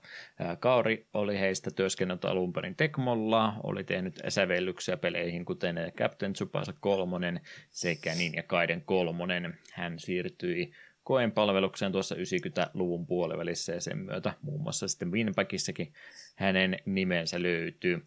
Ja toinen, jolla samantyyppistä historiaa on, on Keiji Yamakisi, ehkäpä tunnetu heistä kolmesta. Hänkin oli Tekmon puolella työskennellyt uransa alkupuolella aina tuonne 16-pittisten peliä aikakauden loppuvaiheelle, kunnes sitten tämä chiptune-tyylinen musiikin käyttö alkoi vähentyä. Oli kuitenkin osallistunut myöhemminkin yhä pelimusiikin tekemiseen, muun muassa Kitarumanista sekä Castlevania että Dracula X Chroniclesista tuosta PSP-pelistä hänen musiikkiansa löytyy. Ja ehkä se hänen tunnetuin työnsä oli sitten alkuperäinen Ninja Gaiden. Hän ja Kaori Nakapai liittyi tähän Brave Wave Productionsiin vuonna 2013. Ollaan muistaakseni tästä kollektiivista aikaisemminkin maininneet. Tuossa ryhmässä kuuluu, siihen ryhmään kuuluu eri toten näitä 80-90-luvulla aktiivisia olleita chiptune-säveltäjiä. Ja Tsutomu Hirasawa oli sitten tämä kolmas henkilö, joka oli mainittu. Hänestä en ihan hirveästi löytänyt mainintoja. Lähinnä näitä Omega Forcen 90-luvun loppupuolen muutamaa peliä, mutta jäljet hänestä kadonneet sitten tuossa vuosituhannen jälkeen. Ehkäpä edelleen jatkaa pelimaailmassa jollain eri nimikkeellä tai sitten vaihtoi alaa. Mut mut, Winbackin musiikit, en muista ihan hirveästi. Jotain vähän painostavaa musiikkia siellä taustalla oli, mutta tunnelmaa luomassa enemmänkin kuin mitään semmoista ikonisia melodia, melodioita luomassa. Joo, ei yhtään mitään muistikuvaa, vaikka mitä viimeksi illalla pelasi. Mm. Että sillain taustaroolissa siellä pelkästään on, ei tästä semmoista hirveätä playlistia kyllä nyt saa aikaiseksi, mitä lähtee enempää mainostamaan, mutta tunnelman luojana kumminkin siellä taustalla toimii. Mm. Mitä muuta pelistä sitten vielä kerrottavaa olisi? Pari eri vaihtoehtoista moodia on pelattavissa sen jälkeen, kun peli on läpäisty. trial mode löytyy, jos haluat lähteä jotain yksittäistä kenttää. Tuossa joku reilu 30, 30 kenttäosion peli on jaettu, niin jos haluat jonkun suosikkisi sieltä vain käydä pelaamassa läpi, niin se on sitten mahdollista trial modin kautta. Toinen vaihtoehto on, jos haluat sitten pelin pelata kokonaan uudestaan, mutta New Game Plussa hengessä kaikki mahdolliset eh, lisukkeet, hyödykkeet alusta asti, niin Max Power Mode löytyy sinua varten. Ja sitten jos taas haluat vähän lisää haastetta, niin Sudden Death Mode löytyy myöskin, jossa kerta laaki tappoi sekä vihollisen että sinutkin. Että kova meininki. Se on ainoastaan eh, pelattavissa, jos saa sen parhaan endingin tuosta pelistä. Huijauskoodia toki löytyy myöskin, eli jos oli se kauheihin, kun päästä winbackia pelaamaan kavereiden kanssa monin pelinä, mutta et jaksa sitten kampanjaa pelata sen takia läpi, että saa tavattua muita hahmoja ja muuta tämmöistä, niin koodilla saa tämmöisetkin asiat auki. Eetu halusi huomauttaa, että kontrolleri päkki emulaatio puuttuu tästä Switch Online-versiosta, eli selvästikin Eetu yritti tallentaa ihan rehellisin keinoin, mutta se ei nyt sitten onnistukaan tässä Switch Online-versiossa, vaan ainoastaan save statein käyttö tässä toimii. Onko tämä pitkä miinus? Tämä on kyllä, ei nyt pitkä miinus, koska kyllä mekin rupesin katsomaan, että niin tallentikohan tämä peli mitenkään, ja laitoin save state, ja sitten rupesin katsomaan, että ei muuten tallentanut mihinkään. Ja tälleen, niin eihän tämä nyt sille iso homma ole, koska save stateit on olemassa yhden napin painoksen takana. Mutta olisi kiva, että Switch Online vaikka ilmoittaisi, kun aloitat peli, että huoma, tallenna save tai joku tämmöinen, koska on, on aika ikävä temppu. Niin en oikein ymmärrä, että minkä takia sitä control emulaatiota ei ole voitu tehdä. Ei sekaan nyt hirveätä tähtitiedettä voi olla. Voi olla, että siellä on, on joku sitten tosiaan olettanut, että autosavit pelissä ja yrittänyt seuraavana päivänä jatkaa ja toteaa, että jaha, eipä siellä eilisestä istunnosta mitään, niin se oli varmaan se pelaaminen sitten siinä. Niin. Että tämmöinen huomautus, että save statea käytettävä, jos Switch Online-versiota pelistä pelaatte. Mutta jos ette pelaa Switch-versiota, ettekä N64-versiota, niin vaihtoehtona olisi sitten PS2-versio, joka julkaistiin siinä vuosi myöhemmin tästä N64-version jälkeen. Jotenkin ajattelen, että N64-peli on tehty semmoiseksi, että sä porttat sen PS2, että voiko se nyt hirveästi parempi olla, mutta kyllä näitä päivityksiä kumminkin on. Peli näyttää ja kuulostaa paremmalta, tekoälyä on myöskin parannettu, checkpointteja löytyy enemmän, ääninäyttely on lisätty tuohon, noin tässä oli ihan vain tekstimuodossa keskustelut, mutta PS2-versiossa ne on ihan ääninäyteltykin, ja monin peliä sitten ei ole pakko pelata kaverien kanssa, jos ei ole kavereita, niin voi pelata näitä potteja vastaan myöskin. Ja joo, toi on kyllä erittäin, erittäin PS2-julkaisupelin näköinen, että tuommoinen porttaus pari vuotta myöhemmin, niin olisi varmasti haukuttu ihan lyttyyn, mutta sitten kun on niin kuin ihan äh, tota varhainen PS2-julkaisu ollut kyseessä ja on vaan portattu edellisestä konsolta eteenpäin, niin siinä se vielä justin meni ekaan vuoden aikana, mutta on se, on se kyllä kieltämättä aika karun näköinen sitten tuo PS2-porttauskin, vaikka se paremman näköinen onkin sitten tuommoiset päivitykset kaikki tulee, niin toi todennäköisesti on kumminkin se versio, mitä jos olisimme molemmat versiot pelanneet, niin tuolta varmasti enemmän suosittelisi, mutta jos sillä N64 tämmöistä peliä haluaa, niin mikäpä alkuperäisessä pysyy, ää, jos pysyisi, niin eipä siinä väärinkään mennä. Ilmeisesti ääninäyttely ei ole kauhean hyvää jostain tällaista lukaisin, että pysykää. Että jostain kuulin tällaista, että kannattaa melkein oikeasti semmoisen N64-versiossa, että mm. ei tuo kakkosen uudistukset ole niin kauhean kummosia. Niin.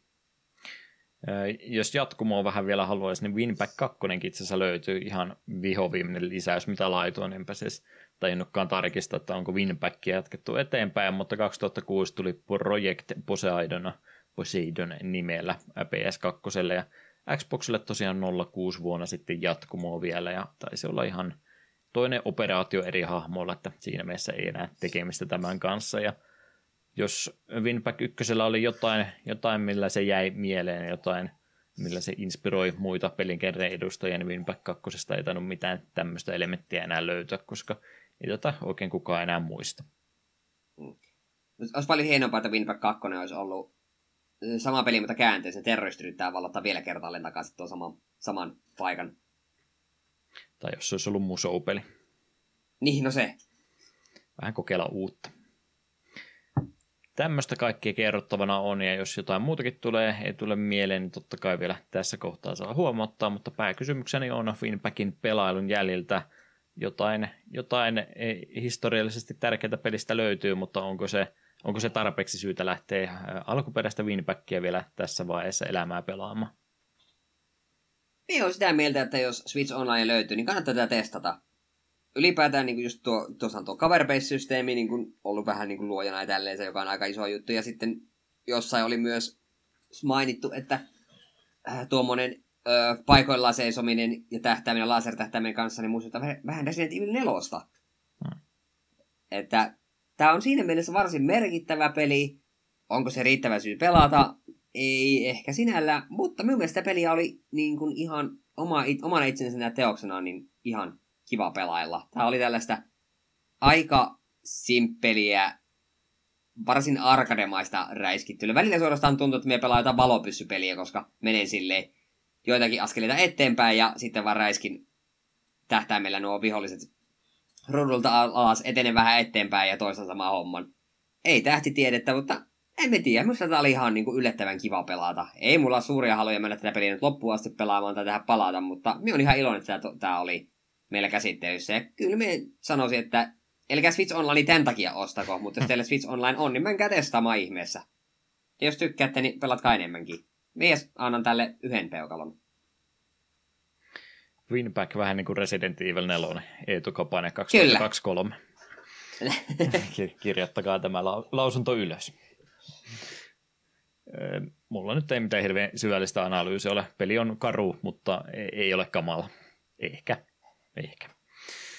En sano, että nyt hirveästi nautti, naut, olisin nauttinut jokaisesta hetkestä pelin parissa, mutta kyllä systeemeihin kontrolliin tämmöiseen lopulta tuttui. Oliko sillä pelillä mitään niin hienoa tarjottavaa, että innostuisin tästä hirveästi, niin eipä mitään semmoista tapahtunut, mutta kiva, että kokeilin, mutta en, en nyt rupea täysin, täysin sieluin tässä sitä su, suosittelemaan kenellekään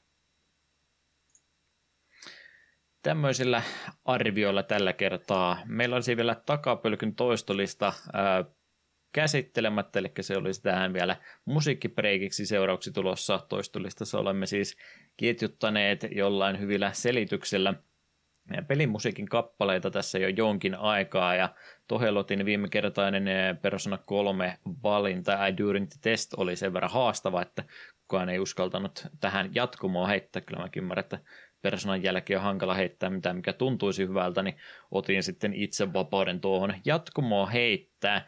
Ja mä ajattelin, että miten se tästä luonnollisesti päästäisiin jatkamaan, niin jos kokeeseen mennään, niin sinne on turha mennä ennen kuin on jotenkuten edes opiskellut kyseistä testiä varten.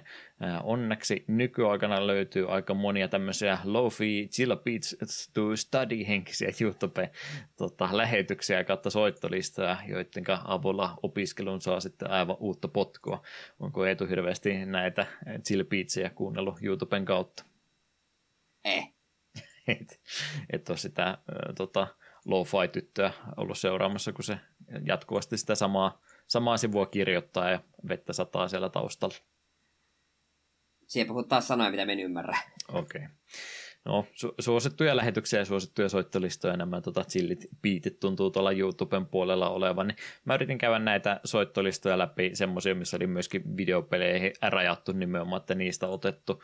Ja kyllähän sitä nyt kaikkea, kaikkea semmoista löytyy, mutta mikään nyt ei iskenyt itteeni ihan niin täydellisesti, että se sinne kuuluisi ja heräsi ajatus siitä, että jos minä minä saisin sinne yhden kappaleen heittää tuommoiselle soittolistalle lisää, niin mikä se olisi, ja kyseinen valinta löytyy itselle rakkaasta yhdestä suosikki indie-pelistä nimeltä Anodyne. Ykkös Anodynestä kappale nimeltä Fields.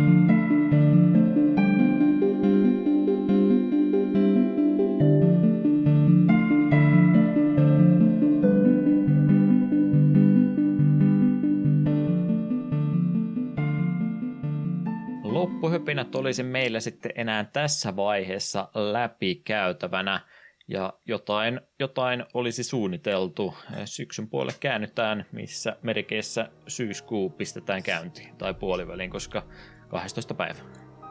Joo, 12.9. me tehdään tavallaan historiaa. Meillä on tällä nimittäin yhteistyöpeli kyseessä ja me ajateltiin se ihan yhteistyönä internetin välityksellä pelailla. Ja kyseessä on tietysti Portal 2, koska on ainakin aukkasi tuon pelin suhteen. Se oli, oot se tuota aiemmin? Ei, no.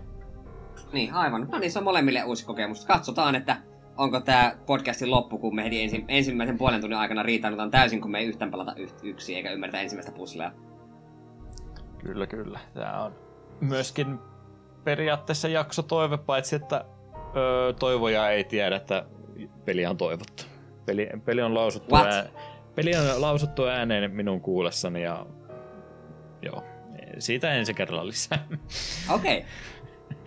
Mutta Portal 2 todennäköisesti kooppina, katsotaan miten meidän aikataulut menee. Jos rupeaa menee pahaksi, niin täytyy sitten vaihtaa sinkkupelaamiseen vielä lennosta, mutta en tiedä kuinka pitkä tuo on. Katsotaan, onko meillä kaksiviikkoinen, kuinka, kuinka liian tiukka aikataulu, jos se hirveän pitkä on, mutta yritetään ainakin jonkin matkaa kahdestaan peliä pelata.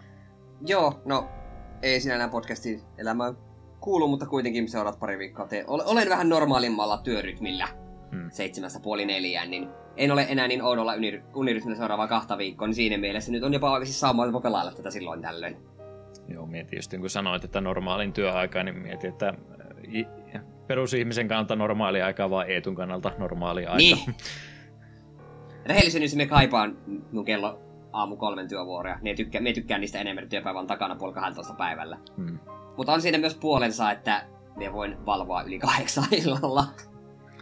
Joo, kyllä mä jos saisin valita, niin se 9 viite on ihan, ihan normaali minulle. Että sen verran aamuuninen ihminen on, että aamuilla herääminen on, on aina tuskaa, enkä tiedä, jos siitä putkeen tekisi paljon, niin tottuisiko siihen vieläkään? Ehkäpä.